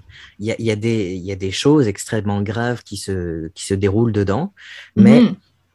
c'est décrit d'une façon où on est vraiment, comment dire, le, le narrateur, l'auteur, qui, je pense que les deux sont, sont vraiment fusionnés, narrateur-auteur. Euh, c'est une chronique, une saga, et il faut accepter que l'auteur nous emmène où il veut et accepter qu'il va jouer avec nous. Et, il le fait très bien. On est très content en fait de se faire euh, de se faire embarquer dans tout ça mm-hmm. et, et, on accepte au fur et à mesure tous les éléments fantastiques qui se passent en disant mais oui ok ok c'est beau et on passe à la suite et on arrive à la fin du roman en ayant accepté toutes les choses extraordinaires que l'auteur, le narrateur ont mis en place pour arriver à cette fin, mm. tout simplement. Puis, sans dire la fin, moi, j'étais satisfaite en terminant ce roman-là. Je me suis pas dit genre, ah, il en manque un bout, il y en a un bout de trop, c'est des fois, ça m'arrive, que je me dis, ah, il semble qu'il aurait pu couper un petit peu avant, ou comme ça, ça finit comme rapidement, tu sais. Mais là, j'ai trouvé que la, fin arrivait à la bonne place, puis c'était correct, puis j'étais satisfaite en terminant euh, le livre. J'avais pas l'impression qu'il en manquait ou qu'il y en avait trop. Oui, oui, moi aussi, j'ai été, comme je t'ai dit, j'ai fait un waouh euh, en admirant la, maîtrise euh, d'un roman qui ne s'annonçait pas comme un roman d'imaginaire et qui, à la toute fin, assume totalement d'en mm. faire partie. Oui. Fait que, euh, qu'est-ce qu'on peut dire d'autre à part que vous devriez lire toute théorie en ne lisant pas les critiques qui ont été publiées dessus. Ouais, c'est ça. Fait juste nous écouter nous. En fait, il ne faut, faut, pas lire les, autres euh, puis écouter les autres. Mais euh, non, c'est ça.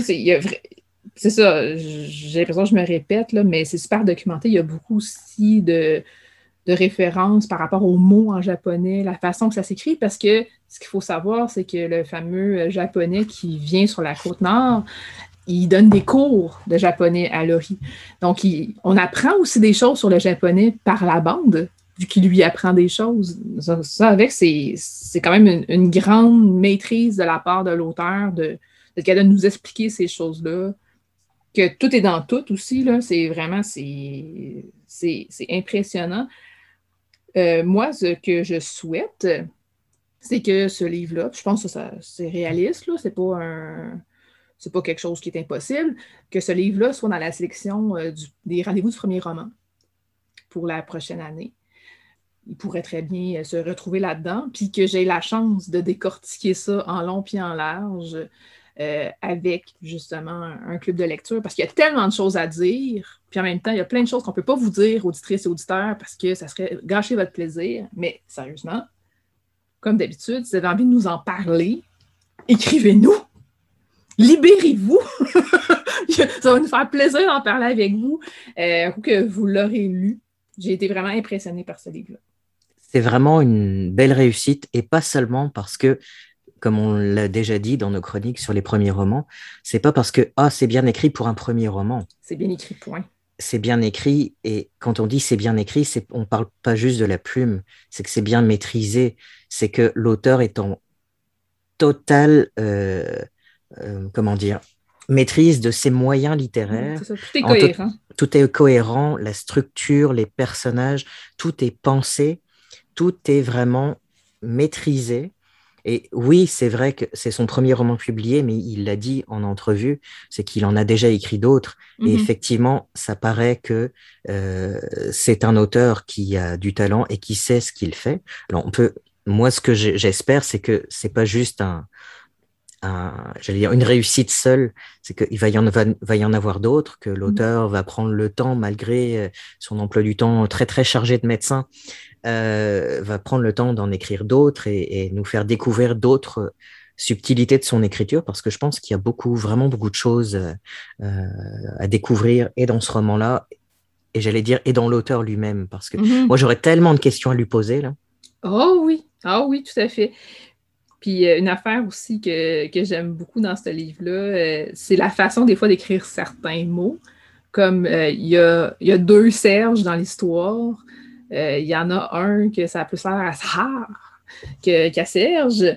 il va aussi parler, mettons, d'une BM, la voiture.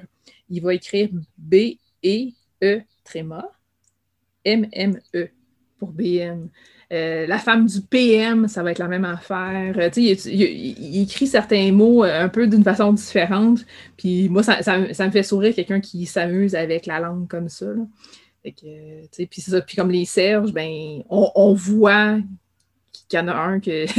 c'est ça, la, la façon que le personnage s'exprime, c'est un peu différent euh, de, ce qu'on pourrait s'attendre, mettons, euh, d'un Serge régulier. Donc, c'est intéressant aussi. C'est beaucoup, euh, c'est beaucoup amusé avec ça. Et tu parles des mots et tu parles de la langue et que Monsieur Mori donne des cours de japonais à Lori. Et on comprend aussi, au fur et à mesure qu'il lui explique la langue, les mots, on voit à quel point la façon d'exprimer les choses est différente selon une culture et mhm. que on ne sait pas si c'est la façon, et là on revient à une théorie qui agace beaucoup les linguistes, euh, on peut se demander si les mots sont créés, un langage est créé en fonction de la façon dont on voit le monde, ou si la façon dont on voit le monde crée les mots. Euh, et, vice versa et dans tous les sens et, c'est vraiment et ça aussi c'est au cœur du roman mhm parce que c'est, on est vraiment dans une question de comment on voit, on considère le monde. Mm. c'est vraiment un roman brillant. J'ai, euh, quand je l'ai lu, je m'attendais à pas grand chose parce que tu sais, comment je suis avec les prix. Et, on parle tout le temps d'un roman, puis là, moi, je suis comme, ouais, ouais, ok, je vais le lire. Mm-hmm. et, généralement, ça m'agace quand on parle trop d'un livre où je me dis, est-ce que vraiment son succès est mérité, etc. Et puis, je l'ai lu, puis je l'ai dévoré. J'ai dévoré les 500 pages très, très vite. Et j'ai mm. vraiment été, ok, waouh. Oui, mm. vraiment, vraiment, là, c'est j'ai rien à dire. On peut, en, on peut en parler pendant encore dix ans, c'est correct. J'ai hâte que vous lisiez, auditrice auditeur. On s'en reparle. On s'en reparle. Et merci, Pascal Roux, euh, d'en avoir parlé avec moi. Puis nous, on, termine la chronique là, mais on n'a pas terminé notre discussion parce que nous, on peut en parler en long et en large, dès le large, parce qu'on l'a lu. merci, Pascal. Merci, Julie.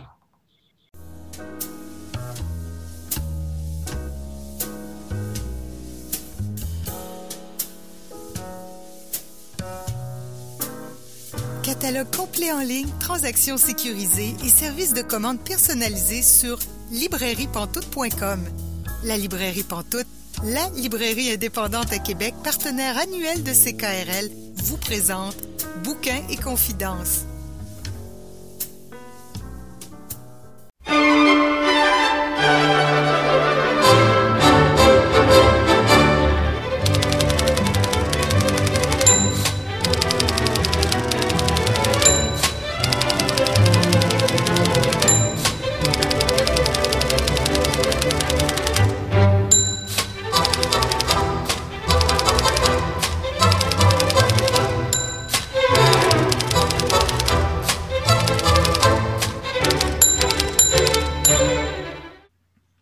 Vous êtes bien Bouquin Confidence, Julie Collin au micro. Et là, je rejoins notre chroniqueuse, Marianne Caillé. Bonjour, Marianne. Bonjour, Julie. Cette semaine, euh, tu nous parles d'un classique, c'est ton mandat. Mm-hmm. De façon euh, générale, de quel classique nous parles-tu cette semaine? Eh bien, on va aller voir une euh, auteure qui est, bien que née occidentale, considérée comme une auteure chinoise. J'ai parlé beaucoup plus euh, d'auteurs euh, européens ou nord-américains dans le cadre de mes chroniques depuis le début, parce que c'est ceux-là que je connais le plus. Mais euh, avec Pearl Buck, on plonge en Chine, la Chine d'avant la révolution communiste. Hmm. Alors, elle est née Pearl Striker aux États-Unis le 26 juin 1892, mais c'est presque euh, un accident de parcours qu'elle soit née aux États-Unis parce que ses parents étaient missionnaires en Chine. Ils étaient aux États-Unis pour une permission de 12 mois au moment de sa naissance. Ils ont eu sept enfants au total. Ils en ont quatre qui sont morts de maladies tropicales qui étaient courantes en Chine, mais pas aux États-Unis. Ils en sont morts. C'était des gens très dévoués. Elle est arrivée en Chine à l'âge de cinq mois à peine et va y vivre l'essentiel de son enfance et de sa vie d'adulte jusqu'au début de la quarantaine. Elle va parler le mandarin avant l'anglais parce que les personnes qui aident, euh, donnent un coup de main à la maison, je ne dirais pas les domestiques, je vais mettre des gros guillemets, mais les personnes qui les aident, parle le mandarin et ses petits amis euh, dans la rue parlent le mandarin. Donc, elle va apprendre le mandarin avant l'anglais. Elle va être toute sa vie profondément ancrée culturellement en Chine. Ses parents ont fait le choix de vivre dans un village entouré de Chinois et, chose qui est un petit peu hors norme pour l'époque, ils se considéraient comme leurs égaux. Souvent, on a euh, la pensée missionnaire mm-hmm. de l'époque, c'est, je veux dire, on s'en va euh, évangéliser les bons sauvages ou les bons euh, païens, etc. Ses parents n'étaient pas du tout là-dedans. Ils considéraient que les gens qui les entouraient étaient leurs égaux. Oui, il y avait leur mission d'évangélisation, mais ça, ça va la marquer durablement. Toutes les races sont égales. Sa vie est séparée en deux malgré tout durant son enfance. Parce qu'elle a, d'un côté, la vie rangée, pilleuse. Ses parents étaient des euh, presbytériens, donc c'était très, très euh, ordonné à la maison. Et la vie joyeuse, pas mal plus désordonnée, un petit peu de, un petit peu n'importe quoi, mais toujours débordant d'amour et de joie dans la rue avec ses petits amis chinois. Et ce qu'elle dit, ce qui l'a profondément marqué, c'est que c'est deux univers complètement séparés. Ça se mêlait pas, ça se touchait pas. Sa mère lui a donné des leçons d'anglais pour qu'elle lui apprenne à l'écrire, mais ses parents lui ont aussi donné un tuteur particulier en mandarin, M. Kong, qui l'initie à la littérature classique chinoise. Enfant, Pearl Box est une lectrice vorace. Elle lit couramment et en anglais et en mandarin. Et elle aime particulièrement Charles Dickens, qu'elle va relire chaque année tout au long de sa vie. Et c'est pas fou que ce soit son auteur préféré quand on connaît bien son œuvre. J'ai presque lu tous ses livres. Parce qu'elle fait beaucoup un portrait des pauvres, des opprimés, des petites gens, comme Charles Dickens.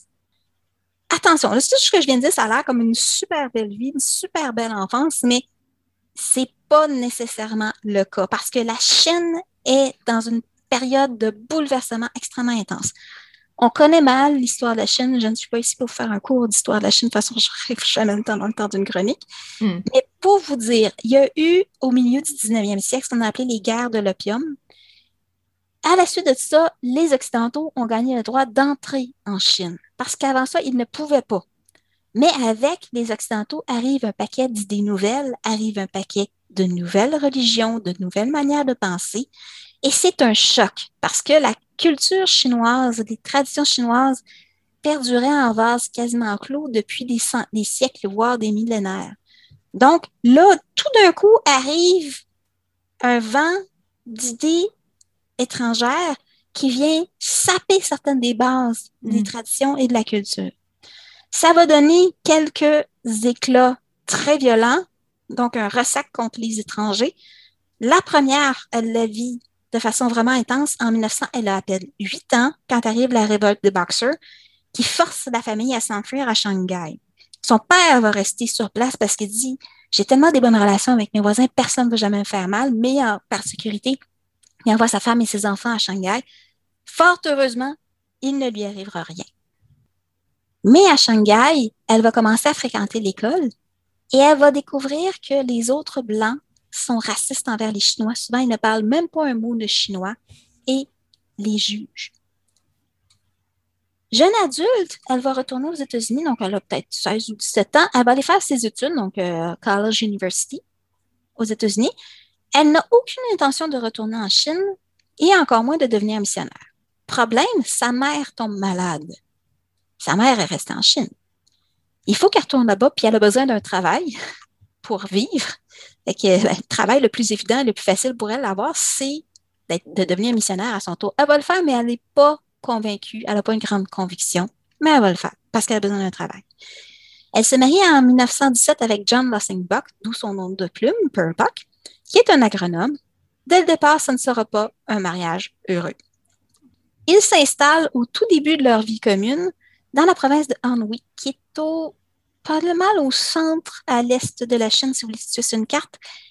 C'est à l'époque une des provinces parmi les plus pauvres de la Chine. Mais le temps qu'elle va passer là-bas va lui apprendre beaucoup de choses. Ça, ça va être le cadre de beaucoup de ses romans. En 1921, elle donne naissance à son unique enfant biologique, Carole, Malheureusement, cet enfant-là est atteint de phénylcétonie, une maladie qui cause des euh, dommages neurologiques au fur et à mesure que les enfants grandissent. Aujourd'hui, c'est traitable, même si on n'est pas encore capable de le guérir. Mais à l'époque, il n'y a pas rien, il y a manque d'informations. C'est son enfant dont elle va dire, dont elle va dire qu'elle ne grandira jamais. Et quand elle accouche, on découvre qu'elle a une tumeur à l'utérus et elle doit subir une hystérectomie. Donc, pour le restant de sa vie, l'adoption sera extrêmement importante. C'est, ça vient pas juste de là, mais ça va être resté quelque chose d'extrêmement important. À partir du début des années 20, elle enseigne à l'Université de Nankin la littérature anglaise. Elle commence tranquillement par la bande à écrire des nouvelles qu'elle fait publier dans des revues. Elle fréquente aussi un peu les milieux littéraires de l'époque, entre autres l'avant-garde de la littérature chinoise, entre autres les auteurs Zhu Zimo et Ling Yutang, jusqu'à l'incident de Nankin, puisque c'est le nom officiel de cet incident-là. Euh, c'est une révolte dans la ville de Nankin où elle vit, où les Chinois attaquent tous les étrangers. Pearl Buck et sa famille, ils vont être sauvés littéralement du massacre par une famille chinoise qui est super pauvre, mais qui vont les cacher dans le fond de leur maison pendant que la maison des Buck est littéralement pillée. Elle va passer à vraiment très proche de, de, se faire tuer à cette occasion-là. C'est une expérience qu'elle va décrire elle-même comme étant terrifiante. Ils vont être évacués par l'armée américaine pour sortir de Nankin. Ils vont être envoyés au Japon. Donc, elle va vivre environ un an au Japon, ce qui va aussi lui permettre de connaître les Japonais. Donc, toute sa perspective après ça, durant la guerre de la Chine et du Japon, sont celles d'une personne qui l'a connu de l'intérieur, pas de quelqu'un qui le voit de l'extérieur. Elle revient en Chine au début 1928 et là, c'est vraiment une décision qu'elle prend d'écrire. C'est vraiment un, choix qu'elle fait. Première chose, sa mère elle-même voulait écrire, mais n'a jamais pu accomplir son rêve. Ben, elle a eu sept enfants puis elle était missionnaire, donc pas vraiment le temps. Deuxième des choses, elle a besoin d'argent. Son mariage et qu'à il faut qu'elle gagne sa vie elle-même parce qu'elle comprend qu'elle ne pourra pas compter sur son mari. Eh bien, il y a sa fille qui a constamment besoin de soins. Et ses amis chinois, qui sont écrivains, l'y encouragent. Vas-y, écris. Elle va donc faire un voyage aux États-Unis à la fois pour placer sa fille en institution. Elle va vivre euh, à partir de ce moment-là quasiment le restant de sa vie en institution, sa fille, et rencontrer l'éditeur Richard G. Walsh, qui va accepter son premier roman, vent d'Est, vent d'Ouest. Retenez ce nom-là. Elle retourne à Nankin début 1930 et là va se retirer à tous les matins dans le grenier de la maison où elle habite et va écrire ce qui est considéré comme étant son chef-d'œuvre, La Terre chinoise, qui est publié en 1931. Ce livre-là va être pendant deux ans, en 1931 et en 1932, en tête des best-sellers aux États-Unis. Deux années de fil. Il va être adapté au cinéma et au théâtre. Le film au cinéma, on est des années 30. Tous les personnages chinois sont joués par des acteurs blancs qui sont maquillés, mais bon, c'est l'époque. Mais surtout, elle va gagner le prix Pulitzer avec ce livre-là. Le prix Pulitzer, c'est un peu l'équivalent du Goncourt au niveau des États-Unis et c'est la première femme à remporter le prix Pulitzer. En 2004, il va revenir dans les listes des ventes des best-sellers. Et pourquoi? Parce qu'Oprah Winfrey va le mettre à lire dans son fameux Oprah Books Club. Hmm. Mais avant tout, ce roman-là, il va avoir un impact parce qu'il est extrêmement lu, parce qu'il va changer le regard des Américains sur le peuple chinois. Elle, elle déboulonne beaucoup d'idées reçues avec ce livre-là parce qu'elle connaît les gens, elle connaît, elle a vécu sur place, elle connaît la mentalité, elle connaît la culture et elle va beaucoup humaniser les Chinois. En 1932, elle prononce un discours que je vais surnommer son discours de suicide professionnel. Elle va l'appeler Est-ce qu'il y a un besoin pour des missionnaires en Chine? Et elle répond grosso modo non. Parce qu'elle-même fait remarquer que les Chinois n'ont pas besoin de gens arrogants qui débarquent pour leur dire ben voici ce que vous devez avoir comme religion. Elle est elle-même missionnaire jusqu'à ce moment-là. Ça va tellement faire un scandale qu'elle va être obligée de remettre sa démission. Et en 1934, elle quitte la Chine pour les États-Unis. Elle pense revenir. Elle ne quitte pas de façon définitive, elle fait juste un autre de ses voyages pour prononcer des, discours, faire publier un livre. Il va, avoir, il va avoir deux suites à la terre chinoise dans ces années-là. Sauf qu'elle ne le sait pas, mais elle n'y retournera jamais. Elle ne remettra jamais les pieds en Chine. Première des choses, les années 30, c'est des années de lutte entre les mouvements nationalistes et communistes. Donc, on parle de Chiang Kai-shek et Mao Zedong. Sont les deux dans le portrait et je veux dire, c'est l'époque de la longue marche, c'est l'époque de, de, beaucoup de soulèvements. C'est plus sûr pour les Occidentaux. Et il y a l'invasion du Japon qui commence par le nord de la Chine et qui va descendre vers le sud à partir du début des années 30. Ça, ça va être les raisons comme plus immédiates, mais à long terme, c'est que quand les communistes prennent le pouvoir, elle ne voudra jamais revoir la Chine parce qu'elle a peur de ne pas y reconnaître le pays de son enfance. Hmm. En 1935, elle est décidée. Elle va le même jour à Reno, au Nevada, la capitale des divorces, divorcer de son mari John Buck et épouser son éditeur Richard Walsh. Et ça, c'est vraiment, ça va être un, couple qui va très bien fonctionner. Donc, Walsh, bon, il a les contacts, il comprend très bien ses besoins comme écrivaine, il va lui donner le support, l'affection et le cadre aussi nécessaire à sa vie d'écrivaine. Pearl Buck est extrêmement prolifique, puis à partir de ce moment-là, ben, elle a tous les outils en main. Au cours de sa vie, elle va publier plus de 70 livres. On parle de romans, de recueils de nouvelles, de pièces de théâtre, de romans jeunesse, de biographies, d'autobiographies. Elle va faire des traductions du mandarin. Ouf, très prolifique. Presque tous ses écrits se passent en Chine, tellement qu'on peut dire comme, euh, ouais, il y a lui qui se passe en Corée, il y a lui qui se passe là. Vous voyez, genre, c'est la Chine est son sujet principal. Et en plus de toute cette activité littéraire-là, ils vont adopter ensemble six enfants. Rien de moins. Rien Et de moins. Rien de moins. En 1938, coup de tonnerre, huit ans à peine après la publication de son premier roman, elle gagne le prix Nobel de littérature. En grande partie à cause de la terre chinoise et de ses suites, c'est la première femme américaine et la cinquième femme à le remporter seulement, même s'il s'est remis depuis plus de 30 ans. Ça, ça va lui donner une euh, renommée immédiate, mondiale. Puis euh, là, sa réputation est faite à partir de ce moment-là. A juste à écrire, tout va se vendre. Mais elle va toujours joindre à sa carrière littéraire une carrière de militance. Une militante féministe, une militante des droits civiques et une militante antiraciste. On parle du début, de la fin des années 30 et du début des années 40. Elle est vraiment pas à la mode. Là. Elle est vraiment en avance sur son temps. Mm. Dès 1941, elle fonde la West, euh, East and West Association pour promouvoir la compréhension entre les peuples. On fait ça encore aujourd'hui. Elle le fait au début des années 40. Mm. Elle va fonder une des premières agences d'adoption internationale en 1949. L'adoption, je répète, c'est super important dans sa vie. En bonne partie parce qu'elle apprend un jour que les enfants euh, asiatiques ou métis asiatiques blancs, elle, est vraiment, euh, elle n'est pas dans les, euh, au niveau afro-américain, elle est vraiment avec les peuples asiatiques, sont considérés comme inadoptables par la plupart des agences. Elle, elle, ça va tellement la mettre en furie qu'elle va mettre sur pied une agence d'adoption. Et elle se rend compte qu'il y a encore beaucoup de problèmes parce qu'elle n'est pas capable de faire adopter tous les enfants qui auraient besoin de parents. Alors, elle va fonder une agence de développement pour les enfants, la Pearl S. Buck Foundation, qui existe encore aujourd'hui, qui est encore active. Et surtout, cette association-là va beaucoup se centrer sur les besoins des enfants des soldats américains suite à la guerre de Corée et à la guerre du Vietnam. Les soldats passent, les enfants restent avec leur mère. Hélas. Mmh. Elle meurt en 1973 à presque 81 ans et elle a demandé que sur sa pierre tombale, son nom soit inscrit en caractère chinois, mais c'est le son nom chinois qui est écrit le nom que les Chinois lui donnaient. On va parler, parce que là, c'est le temps de parler du livre.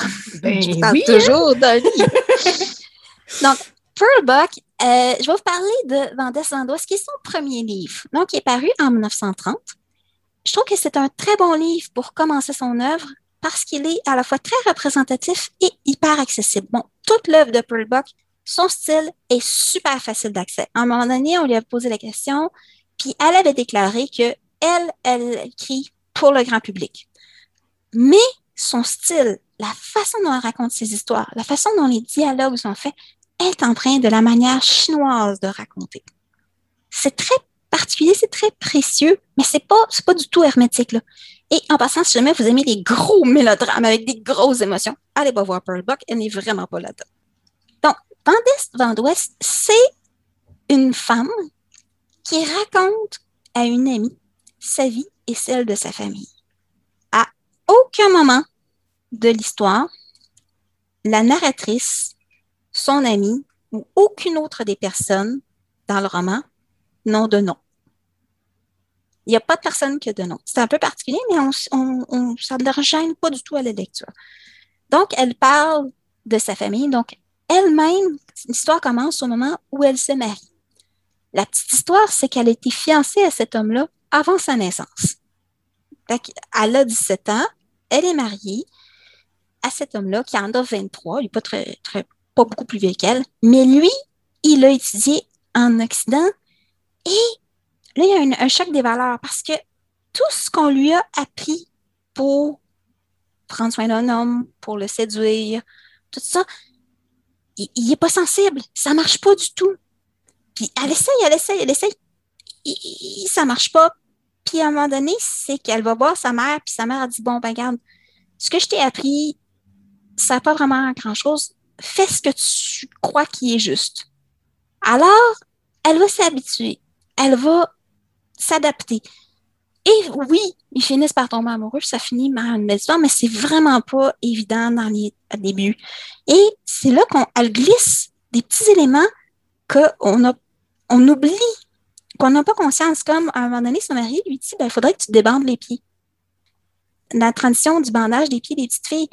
Et c'est quel point, comme pour elle, qui a été élevée, qu'une femme, ça a des petits pieds, puis que tout mm. ça, c'est normal, ça. Elle, a comme une, une, réaction de rejet au début, mais elle veut tellement le séduire qu'elle finit par accepter. Mais ça, c'est symbolique de tout ce qu'elle va faire comme cheminement. Ça, c'est comme la première partie du livre, ce qu'il vit avec son mari. La deuxième partie, c'est son frère. Son frère qui lui aussi est allé vivre aux États-Unis, est allé étudier la médecine aux États-Unis. Mais le problème, parce que lui aussi été fiancé enfant à une petite fille, mais lui décide qu'il épouse une Américaine et il veut imposer ce mariage-là à sa famille. Mais le roman nous rappelle constamment à quel point l'héritage, la transmission, de, s'inscrire dans une continuité, de prendre quelque chose que tes parents t'ont donné et le transmettre à tes enfants est primordial dans la culture chinoise. Et là, tu as le choc entre les parents qui aiment leurs enfants, mais qui ne comprennent pas pourquoi ils rejettent ce qu'ils veulent leur transmettre, et les enfants qui aiment leurs parents, mais qui veulent suivre leur propre chemin. Et c'est ainsi qu'on parle des vents d'Est et des vents d'Ouest qui prennent, qui sont forment le titre du livre, qui est le choc entre deux mondes, entre deux cultures, mais qui se vit au travers des familles et des relations au sein de cette famille-là. Je vais vous en lire un court extrait. Il mm-hmm. faut savoir que, là, je ne l'ai pas mentionné dans mon résumé, le personnage de la mère est hyper important. La mère, la narratrice, c'est le c'est pas le personnage principal, mais c'est un toute l'histoire pivote autour d'elle. Donc, je veux vous lire un extrait où elle parle de sa mère. Il n'y eut personne de comparable à elle dans mon enfance. Elle comprenait beaucoup de choses et se mouvait avec une tranquille dignité qui lui était naturelle et qui inspirait la crainte aux concubines et à leurs enfants. Les servantes l'admiraient sans l'aimer. Je les entendais grommeler car elle ne pouvait même pas voler les restes à la cuisine sans que ma mère s'en aperçût. Cependant, elle ne les réprimandait jamais bruyamment, comme le faisaient les concubines en colère. Lorsque ma mère voyait une chose qui lui déplaisait, peu de paroles s'échappaient de ses lèvres, mais elles étaient perçantes, pleines de mépris, et tombaient sur la coupable avec le mordant de la glace sur la chair vive. Ça décrit très, très bien sa mère. Hmm. Alors, Vendès d'Ouest, c'est disponible au livre de poche. Moi, je vous dirais, tous les livres de Pearl Box sont à lire. Vendès d'Ouest, c'est celui dont je vous ai parlé. La Terre chinoise et ses deux suites euh, aussi sont des super beaux livres. Si vous voulez voir la Chine, comprendre la Chine à travers le regard d'une personne qui a vécu en Chine. Pearl Buck est votre auteur. Et en plus, ce sont des petits bijoux à lire. Bien, merci beaucoup, Marianne Caillé. Merci beaucoup, Julie.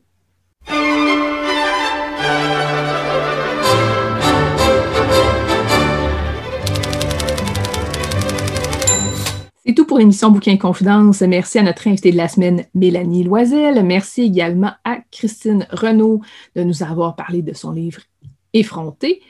Merci aussi à notre chroniqueuse, Marianne Caillé, ainsi qu'à notre chroniqueur, Pascal Roux. Reste à l'écoute de CKRL, c'est les saints patrons de l'acouphène qui suit à l'instant. Passez une belle soirée et à la semaine prochaine!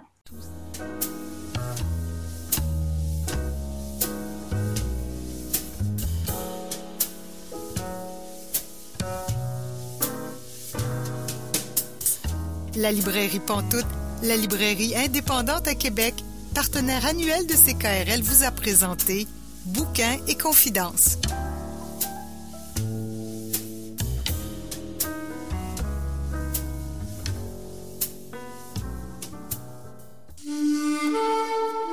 Cette émission est disponible en balado-diffusion.